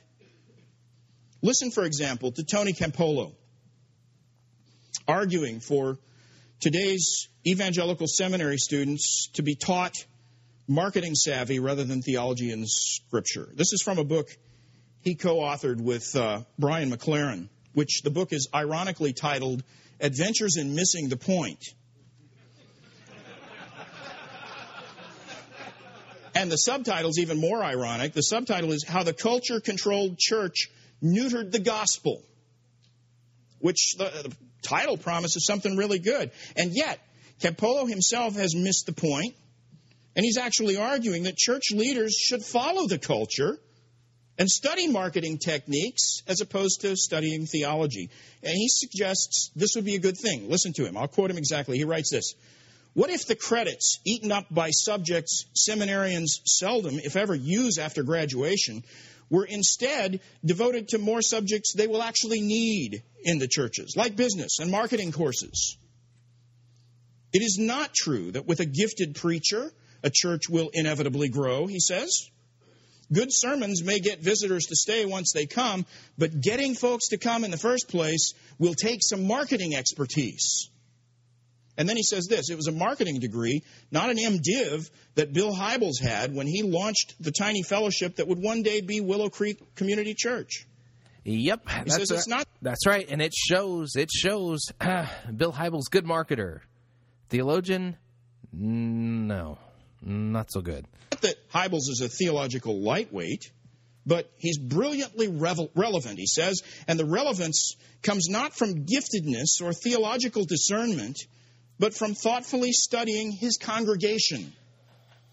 As any good marketer would, Campolo says, Hybels deliberately surveys his people with questionnaires in order to determine what they worry about, what their needs are, what's important to them. And then he schedules what subjects he will preach in the coming year, and he circulates the schedule to those on his team who are responsible for music and drama in the services. The result is preaching that is acutely relevant. But the process, he says, isn't something you learn in most seminaries. Maybe it's time some business school courses found their way into seminary. Unquote. Now, I don't know where Tony Campolo has been for the last 25 years or so, but if that advice sounds the least bit novel or fresh to you, you really haven't been doing much reading. And you haven't been paying attention to the drift of the church growth movement over the past three decades. What Campolo is suggesting is exactly what evangelical seminaries began doing some 20 years ago. And pastors these days, coming out of seminary, have been carefully indoctrinated with the notion that they have to regard their people as consumers. Religion is packaged to appeal to the consumer's demands. And there are marketing agencies, actually, that offer seminaries uh, classes in, in how to brand your, your messages, how to brand your church, how to appeal to the most people. Most church leaders these days are therefore obsessed with opinion polls, public relations, salesmanship, merchandising, customer satisfaction because they have been taught and encouraged to think that way by virtually every popular program of the past two decades. In 1988, some 18 years ago now, George Barna wrote a book called Marketing the Church.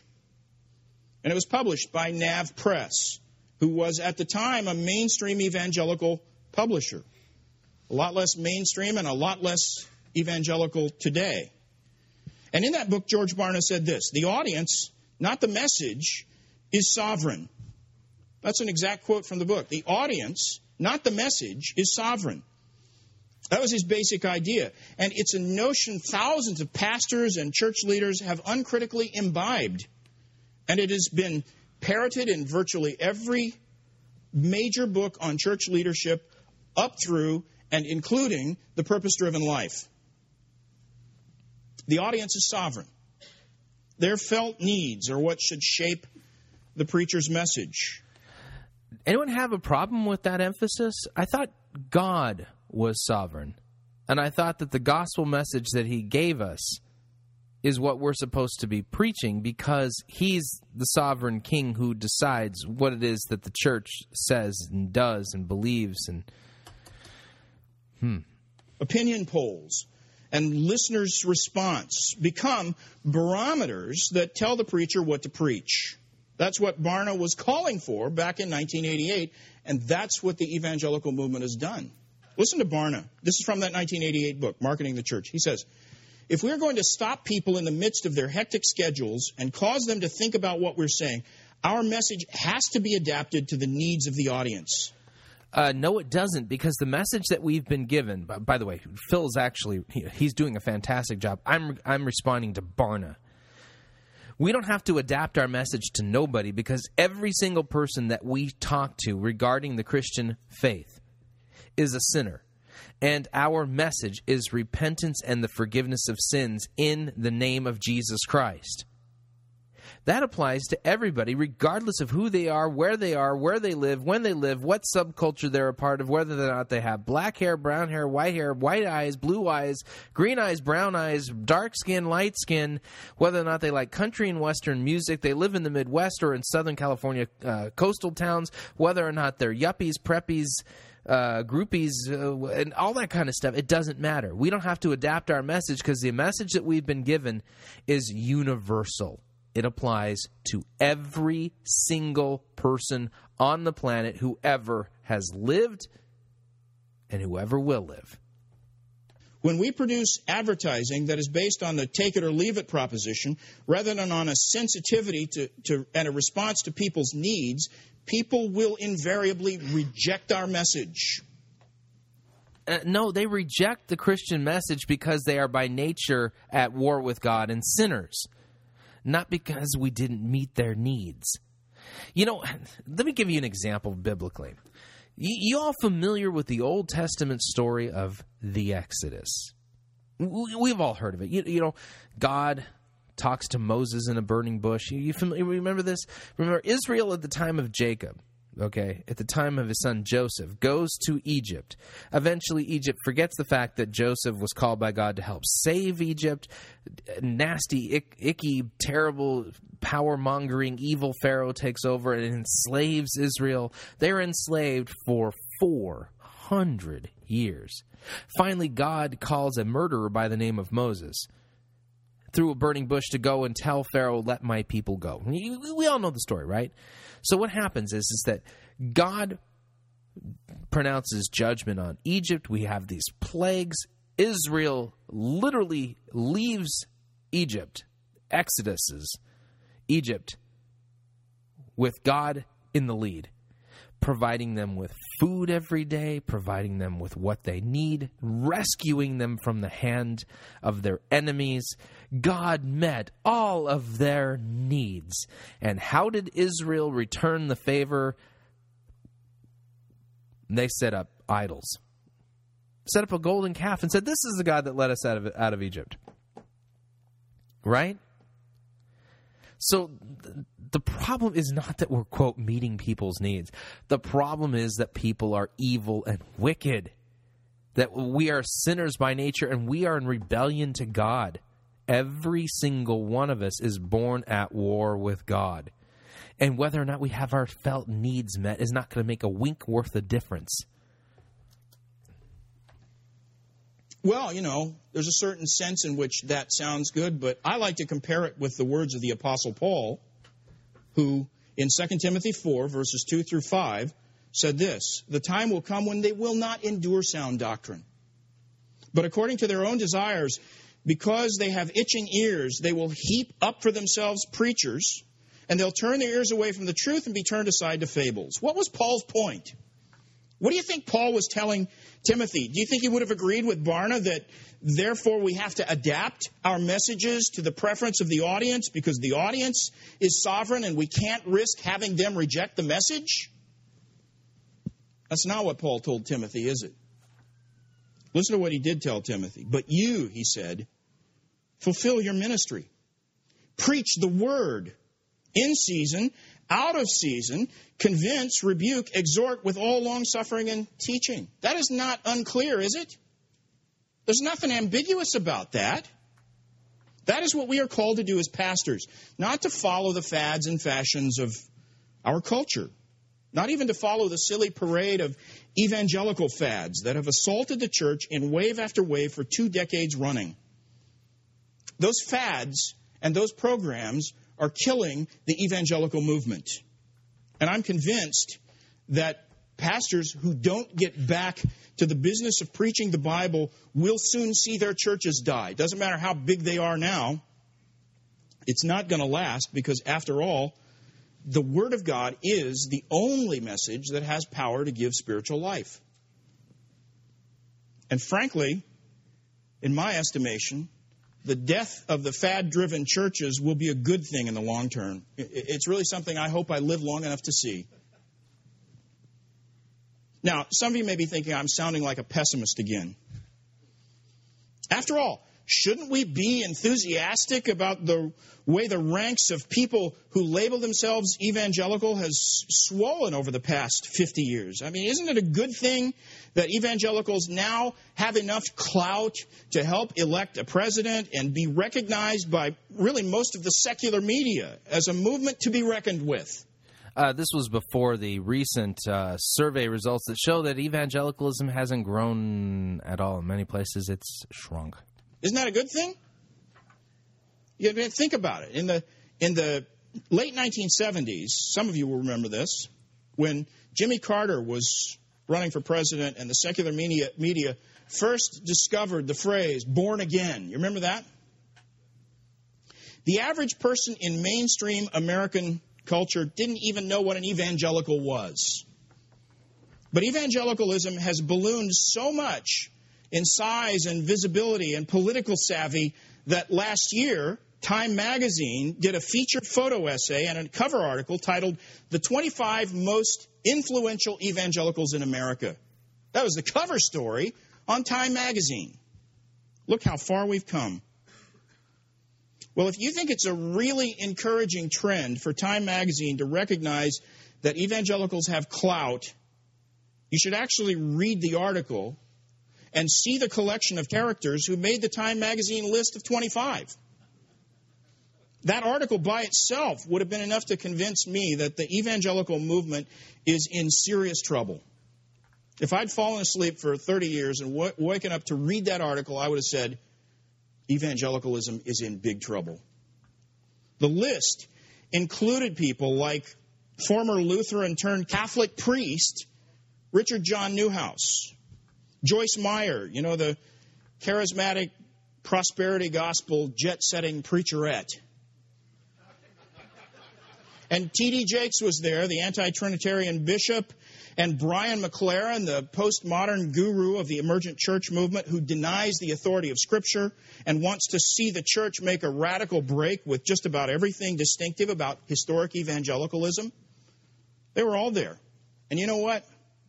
30 years ago, not one of those people I just named would have even been included in a list of evangelicals. Because you know why? They're not evangelicals in any historic sense of the word. So, what's changed? Is it that more people became evangelicals? Or is it that the concept of evangelicalism has just been expanded to become all inclusive so that it really doesn't mean anymore? I'm going to go with the latter. You know the answer. The word evangelical has lost its historic meaning. These days it means everything, and therefore it means nothing.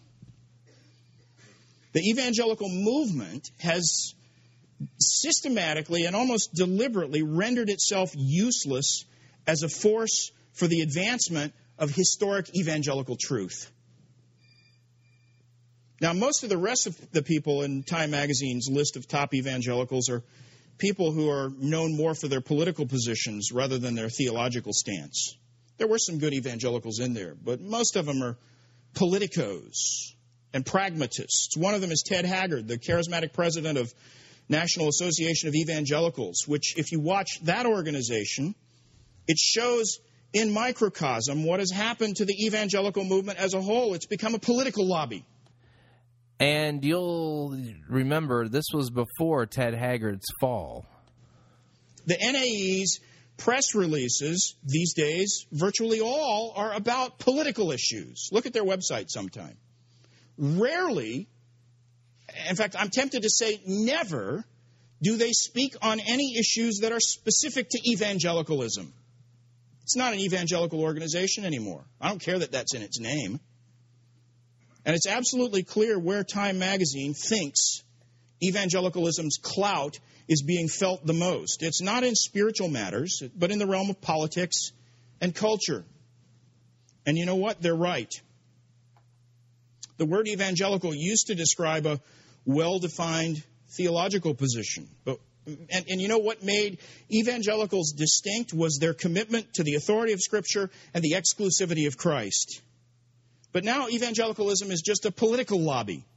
And its representatives, according to Time magazine, and you don't hear many evangelicals protesting, know, these people aren't evangelicals. The representatives who are the most influential in the movement represent a wide variety of theological belief from Neuhaus's Roman Catholicism to Jakes's heretical Sabellianism to Joyce Meyer's radical name it, claim it, charismatic hucksterism to Brian McLaren's anti scriptural postmodernism. There is only one person in the entire list of Time Magazine's top 25 evangelicals who would even remotely qualify as a theologian, and that's J.I. Packer.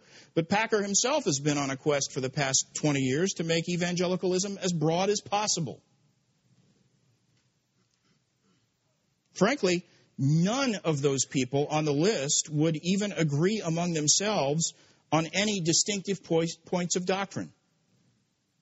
They wouldn't even agree on the essential points of the gospel message. The one thing they do agree on is that they'd like to see the evangelical movement become as broad and as inclusive as possible because they're swept up in the idea that this gives them clout and power. But you know what? That's not really historical evangelicalism, is it? That kind of latitudinarianism has always belonged to Socinians and deists and modernists and theological liberals. It's antithetical to the historic principles of the evangelical movement. I'm tempted to say, in fact, I will say it, the evangelical movement is essentially dead. And all that movement and activity that you see are just maggots feeding off the corpse. But I'll get off my subject if I'm not careful. There's another common trait shared by many of the people on Time Magazine's list of 25. For the most part, these are the fad makers. These are the people who have designed the programs that are peddled by the out of control Christian publishing industry and purchased and implemented with very little critical thought by hundreds of thousands of people in the evangelical movement. Rick Warren, who heads the list, is the father of the hottest prefabricated program ever, 40 Days of Purpose. Jim LaHaye is co author of the best selling fad of all time, the Left Behind series. Packer and Neuhaus have been the prime movers in forging ecumenical alliances with Rome. I talked about that yesterday. Probably the last bandwagon you could have expected evangelicals to jump on 20 years ago. Hybels masterminded the seeker sensitive fad. McLaren is the leading figure in the emergent church fad. And James Dobson and most of the other people on the list are the masterminds of the evangelical culture war fad, which is a movement I would also classify as a fad. The whole evangelical political movement. Why? What is it that makes these trends and programs fads? I would classify them that way because they are all popular for the moment, but if you think about it, none of them has anything to do with historic evangelicalism or the biblical principles that made evangelicalism a great idea. Here's a short list of things all these fads have in common. Not one of these movements or programs even existed 35 years ago. Most of them would not have been dreamed of by evangelicals a generation ago. And frankly, most of them will not last another generation. They'll eventually all fade and die, just like the Jabez phenomenon.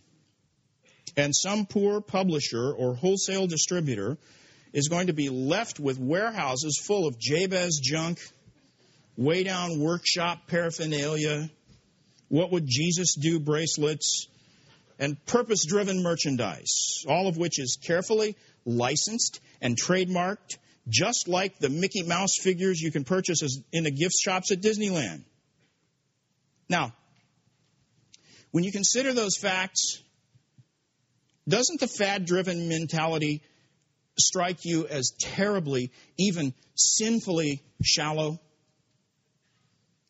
Yes, it does. How is it that we have exchanged the the depth of God's word and the truth found in the scriptures for this stuff? That's my big question. It is.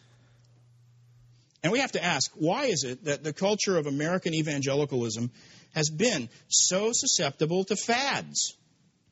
Why are evangelical churches so eager to jump on every bandwagon that comes along? Why do people sit and watch for these fads so that they can be the first ones on?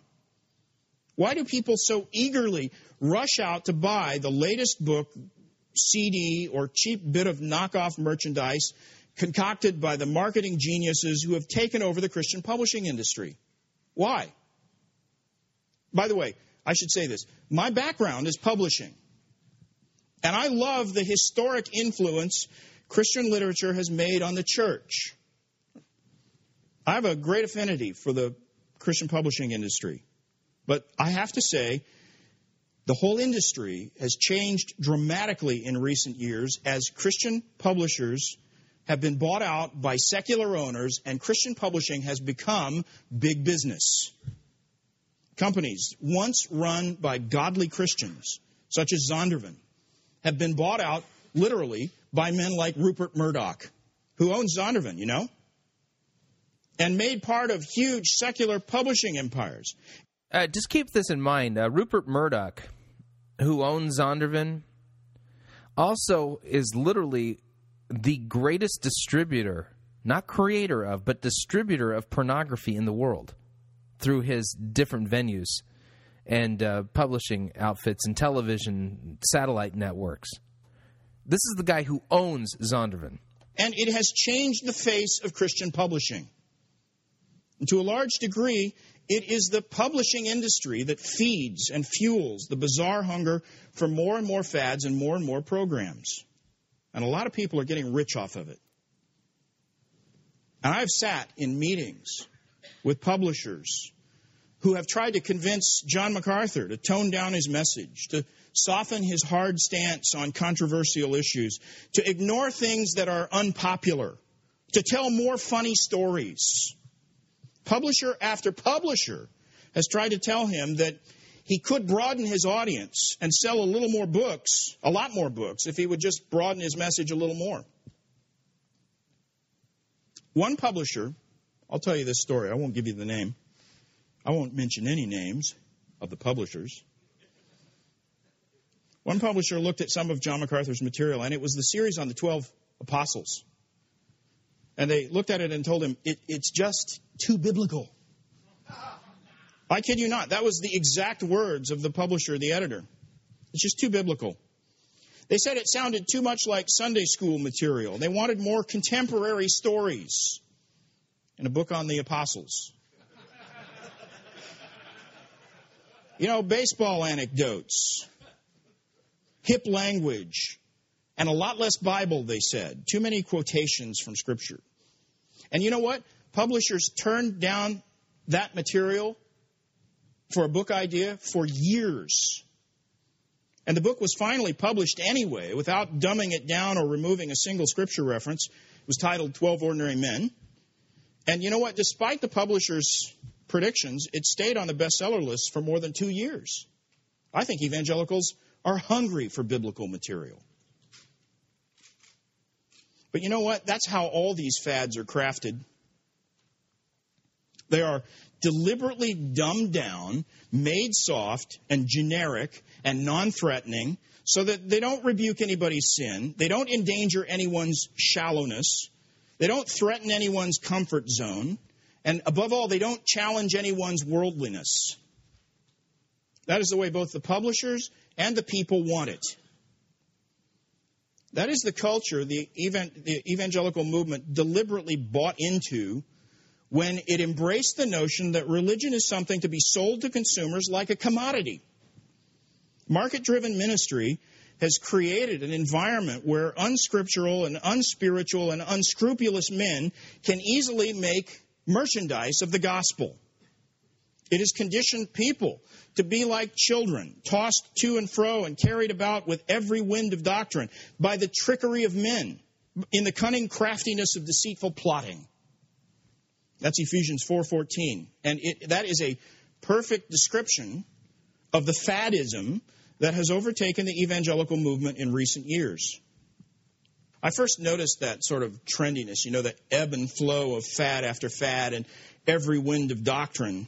Trendiness was becoming a driving force in the evangelical movement, I think some 15 years ago. At first, it seemed to me like the fads were a particular problem in the charismatic movement. You remember in the early 1990s, you had the Kansas City Prophets. They were all the rage, and lots of books about that. For a couple of years, it seemed like book after book on modern prophecy was coming out. There was a book called Some Said It Thundered that made the rounds for a while, making the Kansas City Prophets out to be the modern day equivalents of Agabus in the New Testament. That lasted until the most prominent of those prophets turned out to be using his gift to manipulate women into lewd behavior. And then a guy named James Ryle wrote a ridiculous book called Hippo in the Garden. Ryle claimed that God revealed to him that the reason the Beatles' music was so successful was that they actually had a special anointing from God. And this guy, Ryle, who was a pastor, said uh, that God had told him he was going to release that anointing again. The Beatles had squandered it. Now he was going to put it on some Christian musicians. And at about the same time, Wayne Grudem released a book attempting to give an exegetical and academic defense of that kind of modern revelation. Yeah, this is an embarrassing recount of uh, Christian history here in America, isn't it? Sad to hear it, but we need to f- hear it. We need to face it because what he's saying is spot on true. And soon it seemed everyone was all confused about whether God is still revealing truth. And in the charismatic movement, there was an unprecedented outburst of people claiming to have received all kinds of preposterous messages from God. I went to visit the vineyard once with uh, Lance Quinn, and um, we just slipped in on a Sunday morning service. Uh, we were doing some actually some research on the charismatic movement. We weren't there actually to see if we liked it. But uh, the thing I remember is two of their prophets got into an argument that day, and one guy sat over here a row behind us, and the other guy was across the room, and they prophesied conflicting messages. One of them saying the Lord was pleased with the elders of the church, the other one saying God was furious with them. And uh, nobody ever straightened out the confusion there. I wondered what the people in the church thought because nobody ever stood up and said which of these guys had the true prophecy. That sort of stuff was going on. But that, that whole prophecy fad died out within a couple of years, and it was replaced by the next big charismatic fad, the Toronto Blessing. And I could see the growing influence these fads were having by the volume of mail we would get from people in our radio ministry, our radio audience, who wanted to know what John MacArthur thought about the latest charismatic fad. Every time there was a new one, flood of letters, what do you think of this? And they, they began to be more and more and more. And it didn't make sense to me that people who understood that we had resisted the charismatic movement for decades would wonder now that people are getting drunk with laughter, what do you think of this? And the Toronto blessing phase, that fad, managed to keep the limelight for a couple of years. People would go to church, you know, get drunk with laughter. It was a bizarre and highly emotional fad, and it was pretty obvious from the beginning that this couldn't be sustained very long. And then there was the Pensacola revival, which brought an obsession with gold dust and gold teeth fillings and you know, gold that supposedly miraculously appeared out of nowhere. Uh, that's still going on, by the way, in the Patricia King uh, camp. Uh, don't forget Todd Bentley and the gang. That was just last year. So these things have a way of, you know, returning to us like vomit. Now, you probably remember all that. I'm not going to bore you by recounting it, but I bring it up just to say that suddenly in the early 1990s, you could see this pattern, wave after wave of charismatic fads. And for a while, I was naive enough to think that this sort of trendy mania was uniquely a charismatic phenomenon. I never dreamed that the entire evangelical movement would get caught up in the same kind of fad driven hysteria.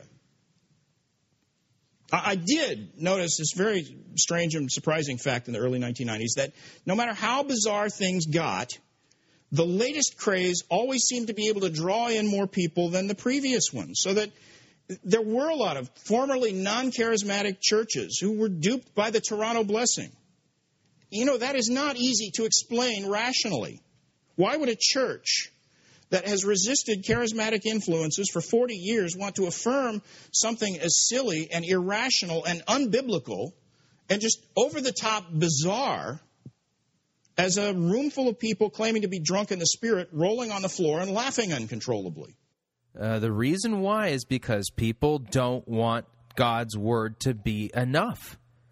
They want God to speak to them personally. They want to experience the spiritual. And God's word in and of itself is not enough. And they don't know their Bibles, they don't know they don't know how to think biblically, they don't know how to think critically, and so they reach out with their feelings like a Jedi. Reach out with your feelings, Luke. Feel the force flowing within you.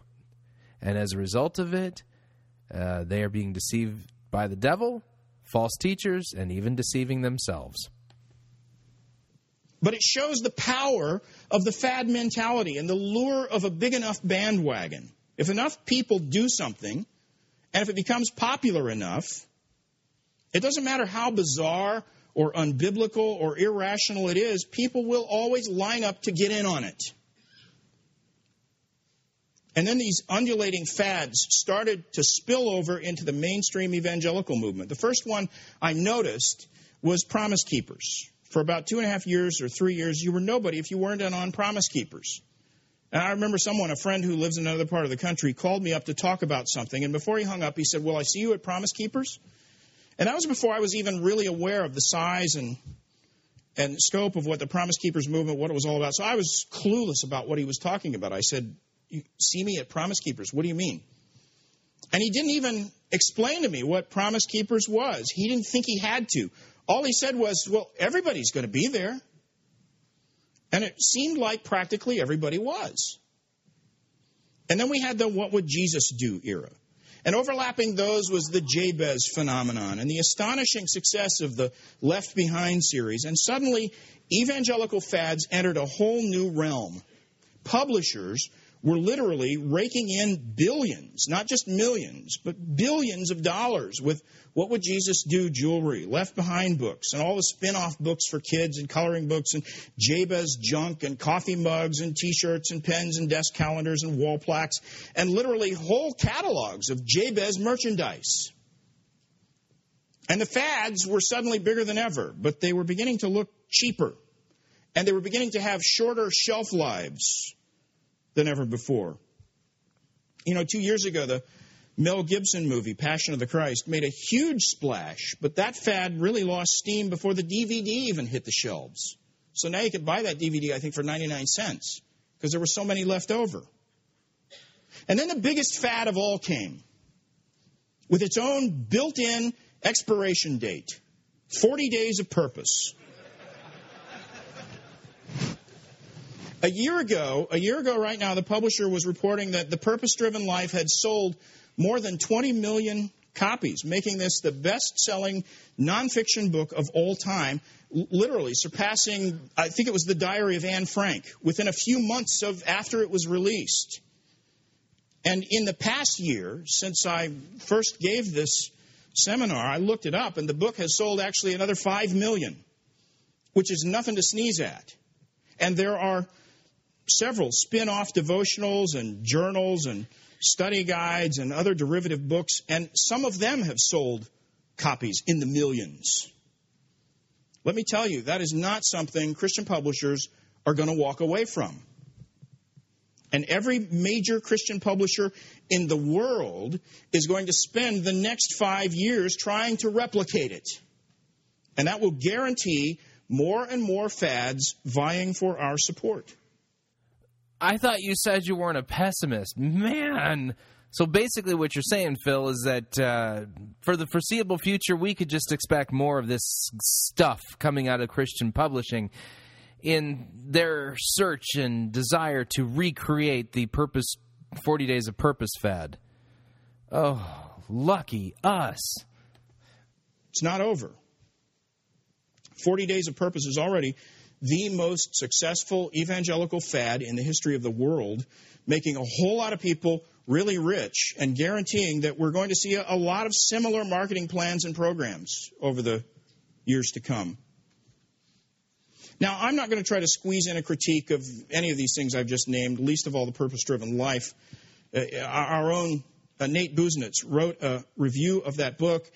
Uh, it is uh, it's in the the Crossway book called Fool's Gold, I think. And there are plenty of other critiques of 40 Days of Purpose and all the other programs I'm talking about. I imagine most of you have read enough of the 40 Days book to, to at least get a style, a feel for its style and content. Let's talk about that book without critically reviewing it. Set aside the critiques for a moment. Even if we had no bone to pick with the content or the underlying philosophy of the purpose driven life, uh, which we do because Rick Warren twists God's word like a Mormon or a Jehovah's Witness. I mean, it's he, cultists out there are not nearly as gifted at twisting God's word as Rick Warren is in the name of Christianity. And Zondervan published that book. Is this really the kind of book that deserves to be the best selling evangelical work of all time? No. Is there anything profound or original or exceptionally brilliant about the content of this book? Is it great literature? Nope. Is it especially superb Bible teaching? No. Is it excellent theology made understandable in s- simple terms? Not even close. The truth is, it's not any of those things. The extraordinary success of that book stems from one thing and one thing only a very clever marketing scheme that targeted, targeted a specific audience at the most opportune time. It, it hit the shelves at the moment when evangelical Christians and the whole culture was ripe for fads and stampedes. And today, the evangelical movement is filled with people who have been trained and conditioned and encouraged to respond to every wind that blows. Rick Warren thinks that's a good thing. And he compares it actually in his book to surfing, the purpose driven church. He's got a little thing in there where he compares this to surfing. Surfing, and he says it's like you just ride wave after wave, and that he says is God's means of bringing about church growth. You know, the Bible talks about being tossed to and fro by every wind and wave of false doctrine. And in the book, The Purpose Driven Church, he says this quote, At Saddleback Church, we've tried to recognize the waves God was sending our way, and we've learned to catch them. We've learned to use the right equipment to ride those waves, and we've also learned the importance of balance. We've also learned to get off the dying waves whenever we sensed God wanted to do something new. And the amazing thing he says is this the more skilled we become in riding waves of growth, the more God sends. I read that and I thought, oh, so that is why evangelicals have this proliferation of fads. We've just gotten so skilled at surfing the latest fashions that God just sends more and more of them. And they get bigger every time. That's one way to look at it. Biblically, I don't think you can sustain that view. I'm reminded of a character the comedian Flip Wilson created back in the 1960s. You remember Reverend Leroy? You, you surely remember his best known parishioner, Geraldine Jones, whose signature catchphrase was, The devil made me do it. And Reverend Leroy himself was the esteemed pastor of the Church of What's Happening Now. Remember? And in the 60s, that was funny. These days, it's no joke. It seems like every church in town wants to be the church of what's happening now. And that's an extremely dangerous position for the evangelical movement to be in because the fads keep getting more and more destructive, and evangelicals are less and less concerned with biblical discernment. And the next big fad is already here. It's making a huge impact. It's the emerging church. And since I'll be dealing with it in a different seminar tomorrow, I won't say much about it here, but I will say that one of the most frustrating things about watching fad after fad roll like destructive juggernauts as they get bigger and more deadly professing Christians are becoming less and less discerning and less and less concerned about the danger of jumping on the latest fad wagon. Brian McLaren has at one time or another attacked virtually every distinctive of evangelicalism the authority of Scripture, the exclusivity of Christ, the simplicity of the gospel, the principle of substitutionary atonement, and yet there are still hordes of supposedly evangelical leaders who will caution you against writing him off and swear that he has valuable insight or important things to add. Something seriously needs to change in order to rescue the idea of historic fundamentalism, or historic evangelicalism, both actually. We have to rescue evangelicalism from the evangelical movement. And here's what needs to happen. Here's what needs to change. A new generation of preachers needs to rise up and be committed to preaching the Word of God in season, out of season, and be willing to say no to these waves of silly fads. Okay, Phil, I agree with you. And this is where you and I have some common ground here. And this is something I would like to just open this up for discussion. If you want to send me an email on this, it'd be great. I don't think our time is best spent trying to reform these silly mega church, purpose driven, seeker sensitive, emerging people. They're gone. Instead, we need men who will go into the preaching ministry, even if that means being a tent maker. We need to plant churches and we need men who will go into the ministry so that God's word and the sacraments will be administered. And we need to hold the line in those denominations where it still can be held, like the Lutheran Church Missouri Synod, against the forces that would turn us into these types of things. We continue. And that come and go and leave the church's head spinning. It's killing the church, it's killing the evangelical movement. Scripture is better than any fad preaching the Word of God is more effective than any new methodology contemporary church experts have ever invented. And if we would just get back to the clear proclamation and exposition of God's Word and make that the centerpiece of all the church's outreach, I think there are enough preachers in this room alone to make that a substantial and positive influence. And in fact, I want to end today on a sort of encouraging and positive note. I have, a, I have a considerable amount of time left here. I'm talking about preaching the word. And some of you who only hear me in the Shepherds Conference may think, he doesn't do that. He just rails on things he doesn't like.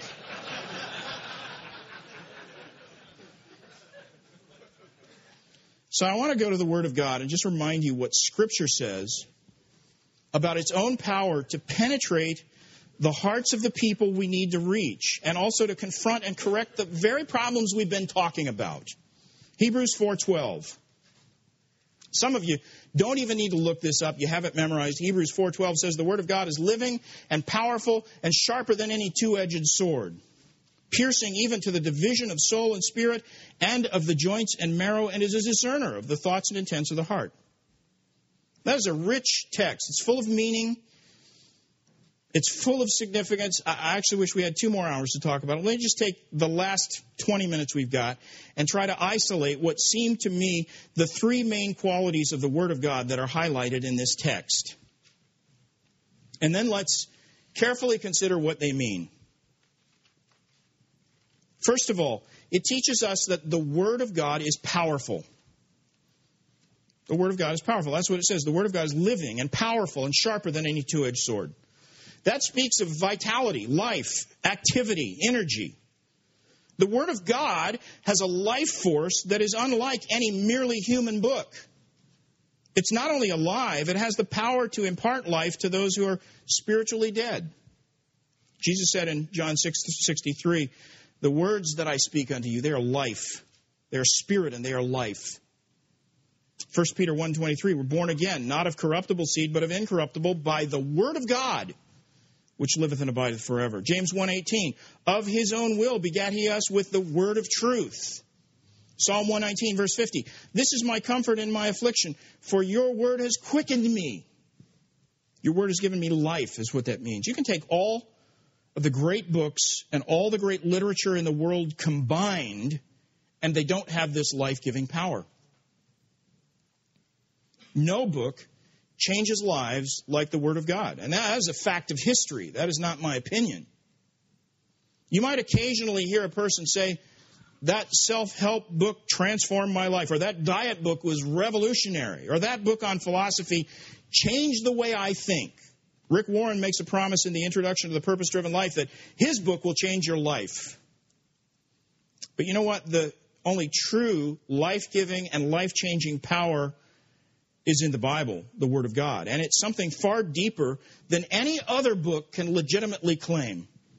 Yeah, but we want our felt needs met. Phil, come on. No one wants to go to church and hear about those old, crusty, dead white guys. I mean, well, Jewish guys. I mean, I don't want my life changed like that. I just want something practical I can apply to, you know, to make my life easier. The Word of God renews the heart by giving spiritual life to the spiritually dead. No other book has that effect. But you know what? Every page of the Bible has a life changing power that is just as fresh as the day it was written. Shame on anyone for ever suggesting that it's irrelevant. We don't have to make it come alive. It is both alive and active. It is always relevant. It is eternally applicable. It speaks to the heart with a power that is unlike even the greatest of human works. And if you think about it, I mean, this is just a fact. Thoughts and opinions of men come and go. They fall from fashion, they fade from memory, but the Word of God remains quick and powerful and sharper than any two edged sword. And what is true of the whole is true of the parts. Every part of Scripture is alive and powerful. Proverbs 30, verse 5 Every word of God is pure. Jesus said, Every word that proceeds out of the mouth of God gives life and sustenance. That's what we live on. That's what we live by. It's better than bread. Deuteronomy 8, verse 3 says, Man doth not live by bread only, but by every word that proceeds out of the mouth of the Lord doth man live. And I'm always amazed at the passages of Scripture that have been instrumental in bringing people to Christ. I grew up myself in a totally liberal denomination that that I was a United Methodist, okay? I grew up in the United Methodist Church, was indoctrinated with liberalism until I was in high school. And in fact, I nearly abandoned Christianity during my high school career. But I picked up the Bible one night near the end of my senior year in high school and just randomly started reading 1 Corinthians. And that was enough to bring me to Christ. My conversion was profound and dramatic and instantaneous. Quiet, it was just there in my own room. But you know what? The passage that drew me to Christ is not even one you'd think of as an evangelistic text. 1 Corinthians 3:18 Let no man deceive himself if any man among you seemeth to be wise in this world let him become a fool that he may be wise. That text, that single verse rebuked my sin and turned me to Christ and changed my life in the most literal way.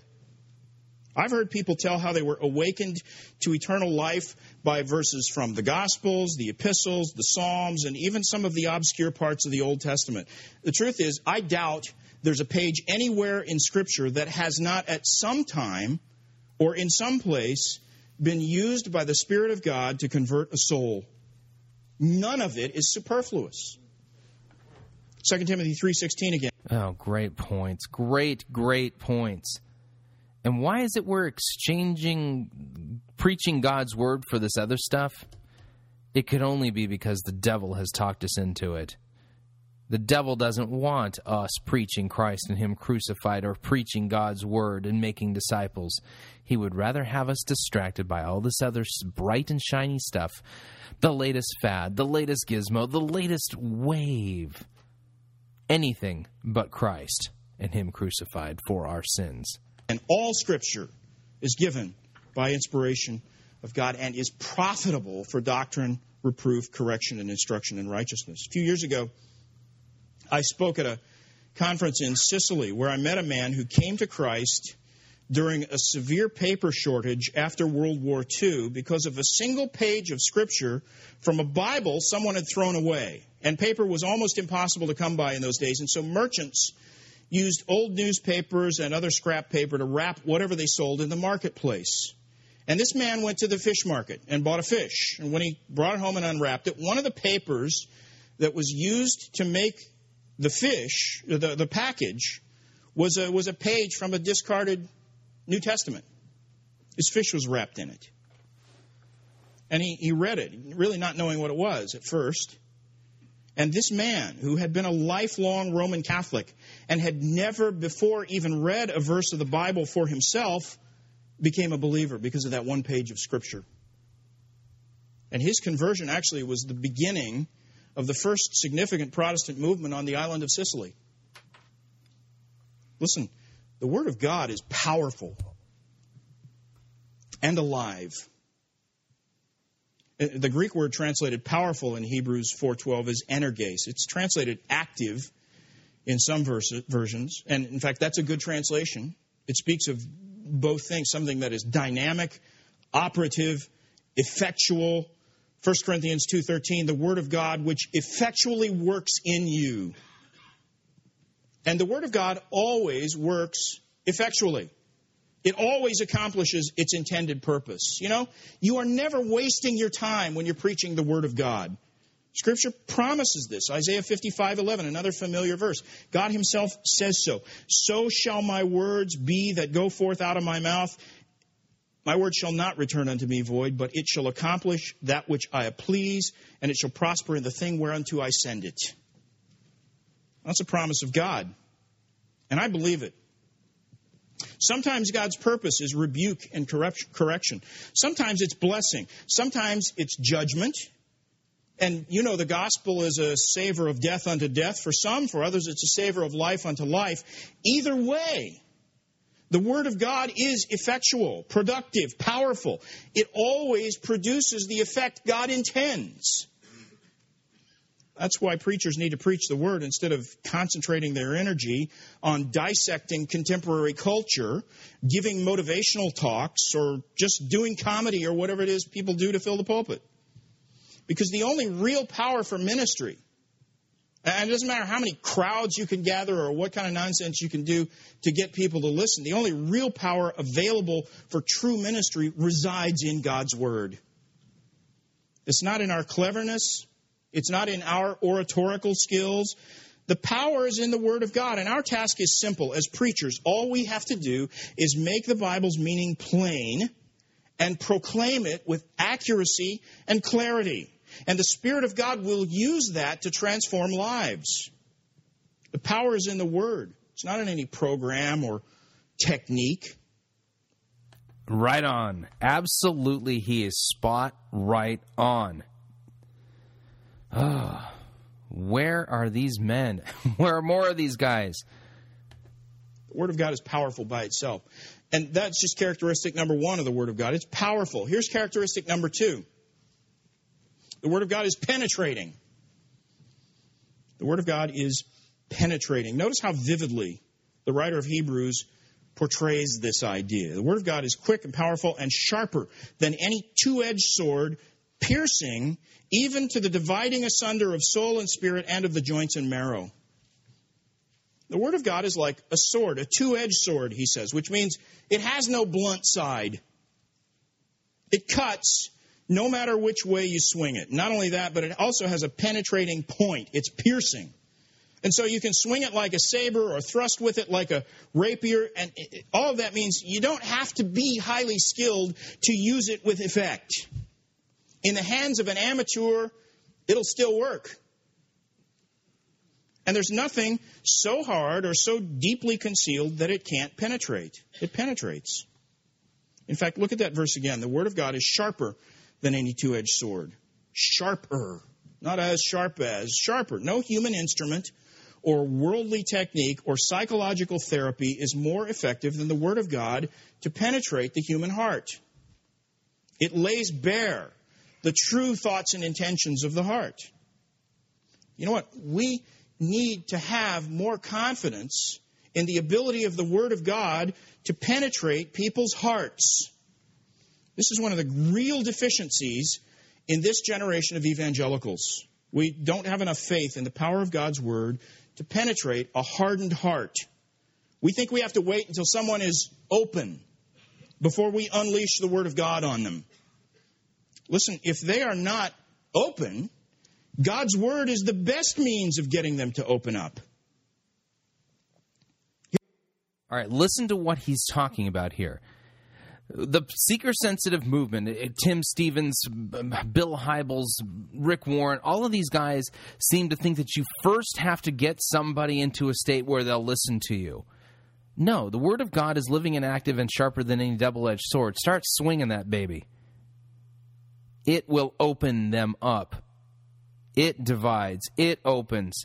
You don't need somebody to be ready. You need to just swing it and trust it and let God do what God does with His own word. This is a good point. Here's the whole problem with the seeker sensitive approach to evangelism. Someone, somewhere, decided that it's necessary to have music and drama and other forms of entertainment to soften people up before we give them the Word of God to prepare them to receive the word, to open them, as if something besides the word of God itself might be more effective than Scripture at penetrating their hearts. And all that stuff has become the centerpiece of ministry in these seeker sensitive churches. They, they really rarely ever do get around to preaching the word of God. You know what? That's sheer folly and it's a waste of time because nothing is more penetrating Nothing is more effective in reaching sin hardened hearts than the pure and unadulterated Word of God. All of our human techniques are, and all of our ingenuity and all of that stuff we do is like dull plastic butter knives compared to the Word of God, which is sharper than any two edged sword. There's a story in the biography of George Whitefield about a man named Thorpe who was a bitter of op- opponent of everything that is holy. And he and a group of his friends, all of them young, rebellious thugs, conspired together to mock and oppose George Whitefield's evangelistic ministry while Whitefield was preaching in Yorkshire, I believe it was. And George Whitefield, if you've ever studied his life or even seen a, a physical description of him, he had severely crossed eyes. If you've ever seen a realistic likeness of him, uh, there are some pictures of him that have his eyes so crossed, he, they look like jokes, caricatures. And these guys used to refer to him as Dr. Squintum. and they called their little gang the Hellfire Club. And they would disrupt meetings and mock Whitefield on the streets and in public places, and generally they tried to make his ministry a reproach in their community. But Whitefield's preaching had already made a deep and lasting impact there in Yorkshire, and these young ruffians absolutely hated him for it. And so this guy, Thorpe, uh, who did apparently a pretty good imitation of Whitefield, got one of Whitefield's published sermons and he took it to the local pub where the Hellfire Club was gathered to drink together while they made a burlesque of Whitefield. And like I said, this guy, Thorpe, was probably pretty good at doing impressions. And so he had all of Whitefield's mannerisms and gestures down pat. And so he stood in the center of this pub and crossed his eyes and began to deliver a derisive rendition of Whitefield's sermon. But as soon as he started to deliver the sermon, the Word of God pierced his heart. Because the text he was preaching this mock sermon from was Luke 13:3, except you repent, you shall all likewise perish. And he suddenly stopped and sat down, trembling and broken hearted. Whitefield's biographer tells the story this way. I'm reading the exact quote from his biography. He says, The moment he read the text, his mind was impressed in a most extraordinary manner. He saw clearly the nature and importance of the subject, and as he afterwards said, if he ever preached with the assistance of the Holy Spirit, it was at that time. His address produced a feeling of depression in his auditors, and when he had finished, he instantly retired, he says, to weep over his sins. He now associated with the people of God and became a useful minister of the New Testament. I love that. This guy's aim was to taunt and ridicule, but he accidentally converted himself.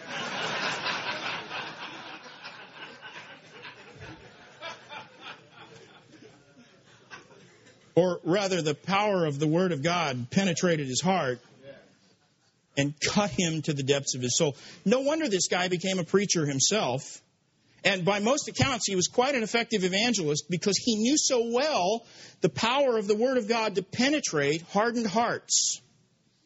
Notice that the Word of God pierces to the very depths, even to the dividing asunder of soul and spirit and of the joints and marrow, and is a discerner of the thoughts and intents of the heart. It probes to the deepest recesses of the heart, no matter how hardened or how closed the heart might be. In fact, only Scripture can do that. Notice how militant this language is. It sounds like the language of armed conflict swords and cutting and dividing asunder of joints and marrow. This is vivid, destructive sounding language, the language of warfare and devastation. And it's true that sometimes the Word of God pierces hearts as a judgment, without remedy and without healing. But I don't think that's necessarily the, the primary point the writer of Hebrews has in mind here. I think in this context, he's actually, notice, he's, he's encouraging his readers to examine themselves lest they fall away from Christ before they have truly embraced him with saving faith. He's warning them that it is possible to come close to Christ and yet fall away without entering into his rest which is the rest that comes with redemption and forgiveness of sin. So he's talking about salvation here. And then he says this, verse 11 Let us labor, therefore, to enter into that rest lest any man should fall after the same example of unbelief. And then our verse comes immediately after that admonition. For the word of God is quick and powerful and sharper than any two edged sword. He wants them to allow the Word of God to cut through their pretensions and their false professions and reveal the true thoughts and intents of their heart. Now, stop for a second. Those of you who've listened to Fighting for the Faith for a long time, there's a reason why I didn't want to interrupt Phil here. He's making some brilliant points. You've heard a lot of really bad sermons here. Do you think any of these seeker sensitive sermons have the power in to convert somebody to show them their sinfulness and bring them to sorrow, contrition and repentance for their sins and to trust in Christ? No, over and over and over again that subject is never brought up. God's word is just barely ever used at all. It's time to call this stuff out for what it is. It's an abomination. It isn't Christian preaching. It's not what God calls pastors to do, and it shouldn't be tolerated in the church anymore. He's encouraging them to undergo this cutting. And this is a reminder that there is a painful process involved in regeneration. In Ezekiel 11 19, the Lord describes what's involved in this process. He says, I will put a new spirit within you, and I will take the stony heart out of their flesh, and I will give them a heart of flesh. Spiritual open heart surgery.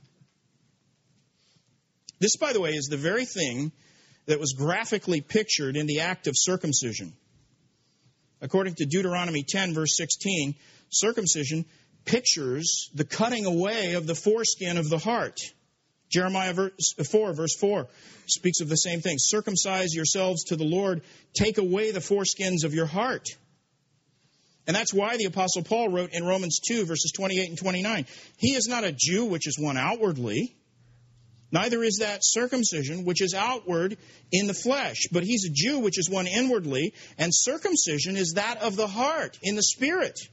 Notice there's more scripture in this uh, seminar, and this is a real this is a conference speech. There's more scripture in this than any of the sermonars that we hear from any of these purpose-driven guys. Oh. That's the very imagery in our verse in Hebrews 4. That's what it calls to mind. It is the cutting away of that which defiles, circumcision of the heart. The Word of God is the instrument that makes this possible. Now, if you think about it, painful cutting is often the necessary prerequisite for a true and thorough healing.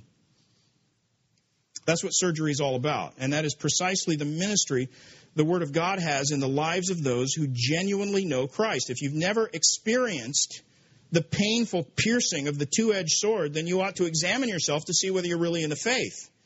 Because you can't possibly know Christ in a true and saving way unless the Word of God has rebuked your sin and cut into your fallen heart and convicted you and convinced you of your own desperate need of cleansing and spiritual heart surgery to deal with your sin. And that, I believe, is the very thing the writer of Hebrews is speaking about here. It's a wholly beneficial thing. This is a positive thing. Although the Word of God is like a sword that cuts deeply and penetrates to the depths, this is a necessary and beneficial incision that is ultimately designed for our own good. And for those who submit to the Word of God rather than resisting it, the cutting and probing of the two edged sword always results in salvation rather than destruction. How can that be? And why this imagery? How can surgery be done with a sword? Well, that brings us to the third characteristic of God's Word in this text. First, the Word of God is powerful. Second, the Word of God is penetrating. Third, the Word of God is precise. Notice how this verse describes the ministry of the Word of God as precision surgery. It's not wanton destruction here. The Word of God is quick and powerful, sharper than any two edged sword, piercing even to the dividing asunder of soul and spirit, and of the joints and marrow, and is a discerner of the thoughts and intents of the heart. Now, obviously, surgery would normally be done with a scalpel, not a sword. Scalpels are small and precise and razor sharp, but that's just like the Word of God sharper than any two edged sword. And the surgeon sometimes uses his scalpel, eh, even under a microscope, to cut with great precision, precisely, sometimes dividing fine layers of tissue with just remarkable precision. That is exactly what's described here. The Word of God divides soul and spirit, joints and marrow, and it is capable of great discrimination. It discerns the thoughts and intents of the heart something that's not even visible to the human eye. You know, we, we can't look on the heart. I don't have to tell you that. You know that. 1 Samuel 16, verse 7 says only God can do that. We can't even correctly discern the thoughts and intents of our own hearts. Jeremiah 17, verse 9 the heart is deceitful above all things and desperately wicked. Who can know it? We are all subject to self deception and blindness when it comes to judging our own hearts. And conversion helps with that, but it doesn't erase the problem. Proverbs 28, verse 26 says, He who trusts in his own heart is a fool. But the Word of God reveals what is really in our hearts, and it correctly assesses our thoughts and intentions. It shows our motives and our imaginations for what they really are. And that's why It's capable of such precision surgery, even in the deepest recesses of our souls. The Word of God is precise and exact, and it cuts with painstaking accuracy. It divides what can't otherwise be divided. Sharper than any two edged sword, more precise than any surgeon's scalpel. That's the point. Well, my time is, is gone. I'm going to have to cut this short, but let me just sum up the point. We ought to make better use of the Word of God in our ministry, and we must ignore all these evangelical fads that come and go. Right on. Absolutely. Amen. We're called to do that as pastors and preachers. Yep. And ministers of the gospel. We have to remember that only the Word of God has the powerful, penetrating precision that is necessary to reach and revitalize hearts that are cold and dead because of our sin. And our world is full of people like that. And this is also our clear biblical mandate preach the Word in season, out of season, no matter which way the winds of doctrine are blowing, and no matter how many fads and fashions come and go. Obey that mandate, and God will bless your ministry. Chase every bandwagon that comes down the road, and you will regret it on the day when you have to give account for your ministry. That concludes. All right, so that's it.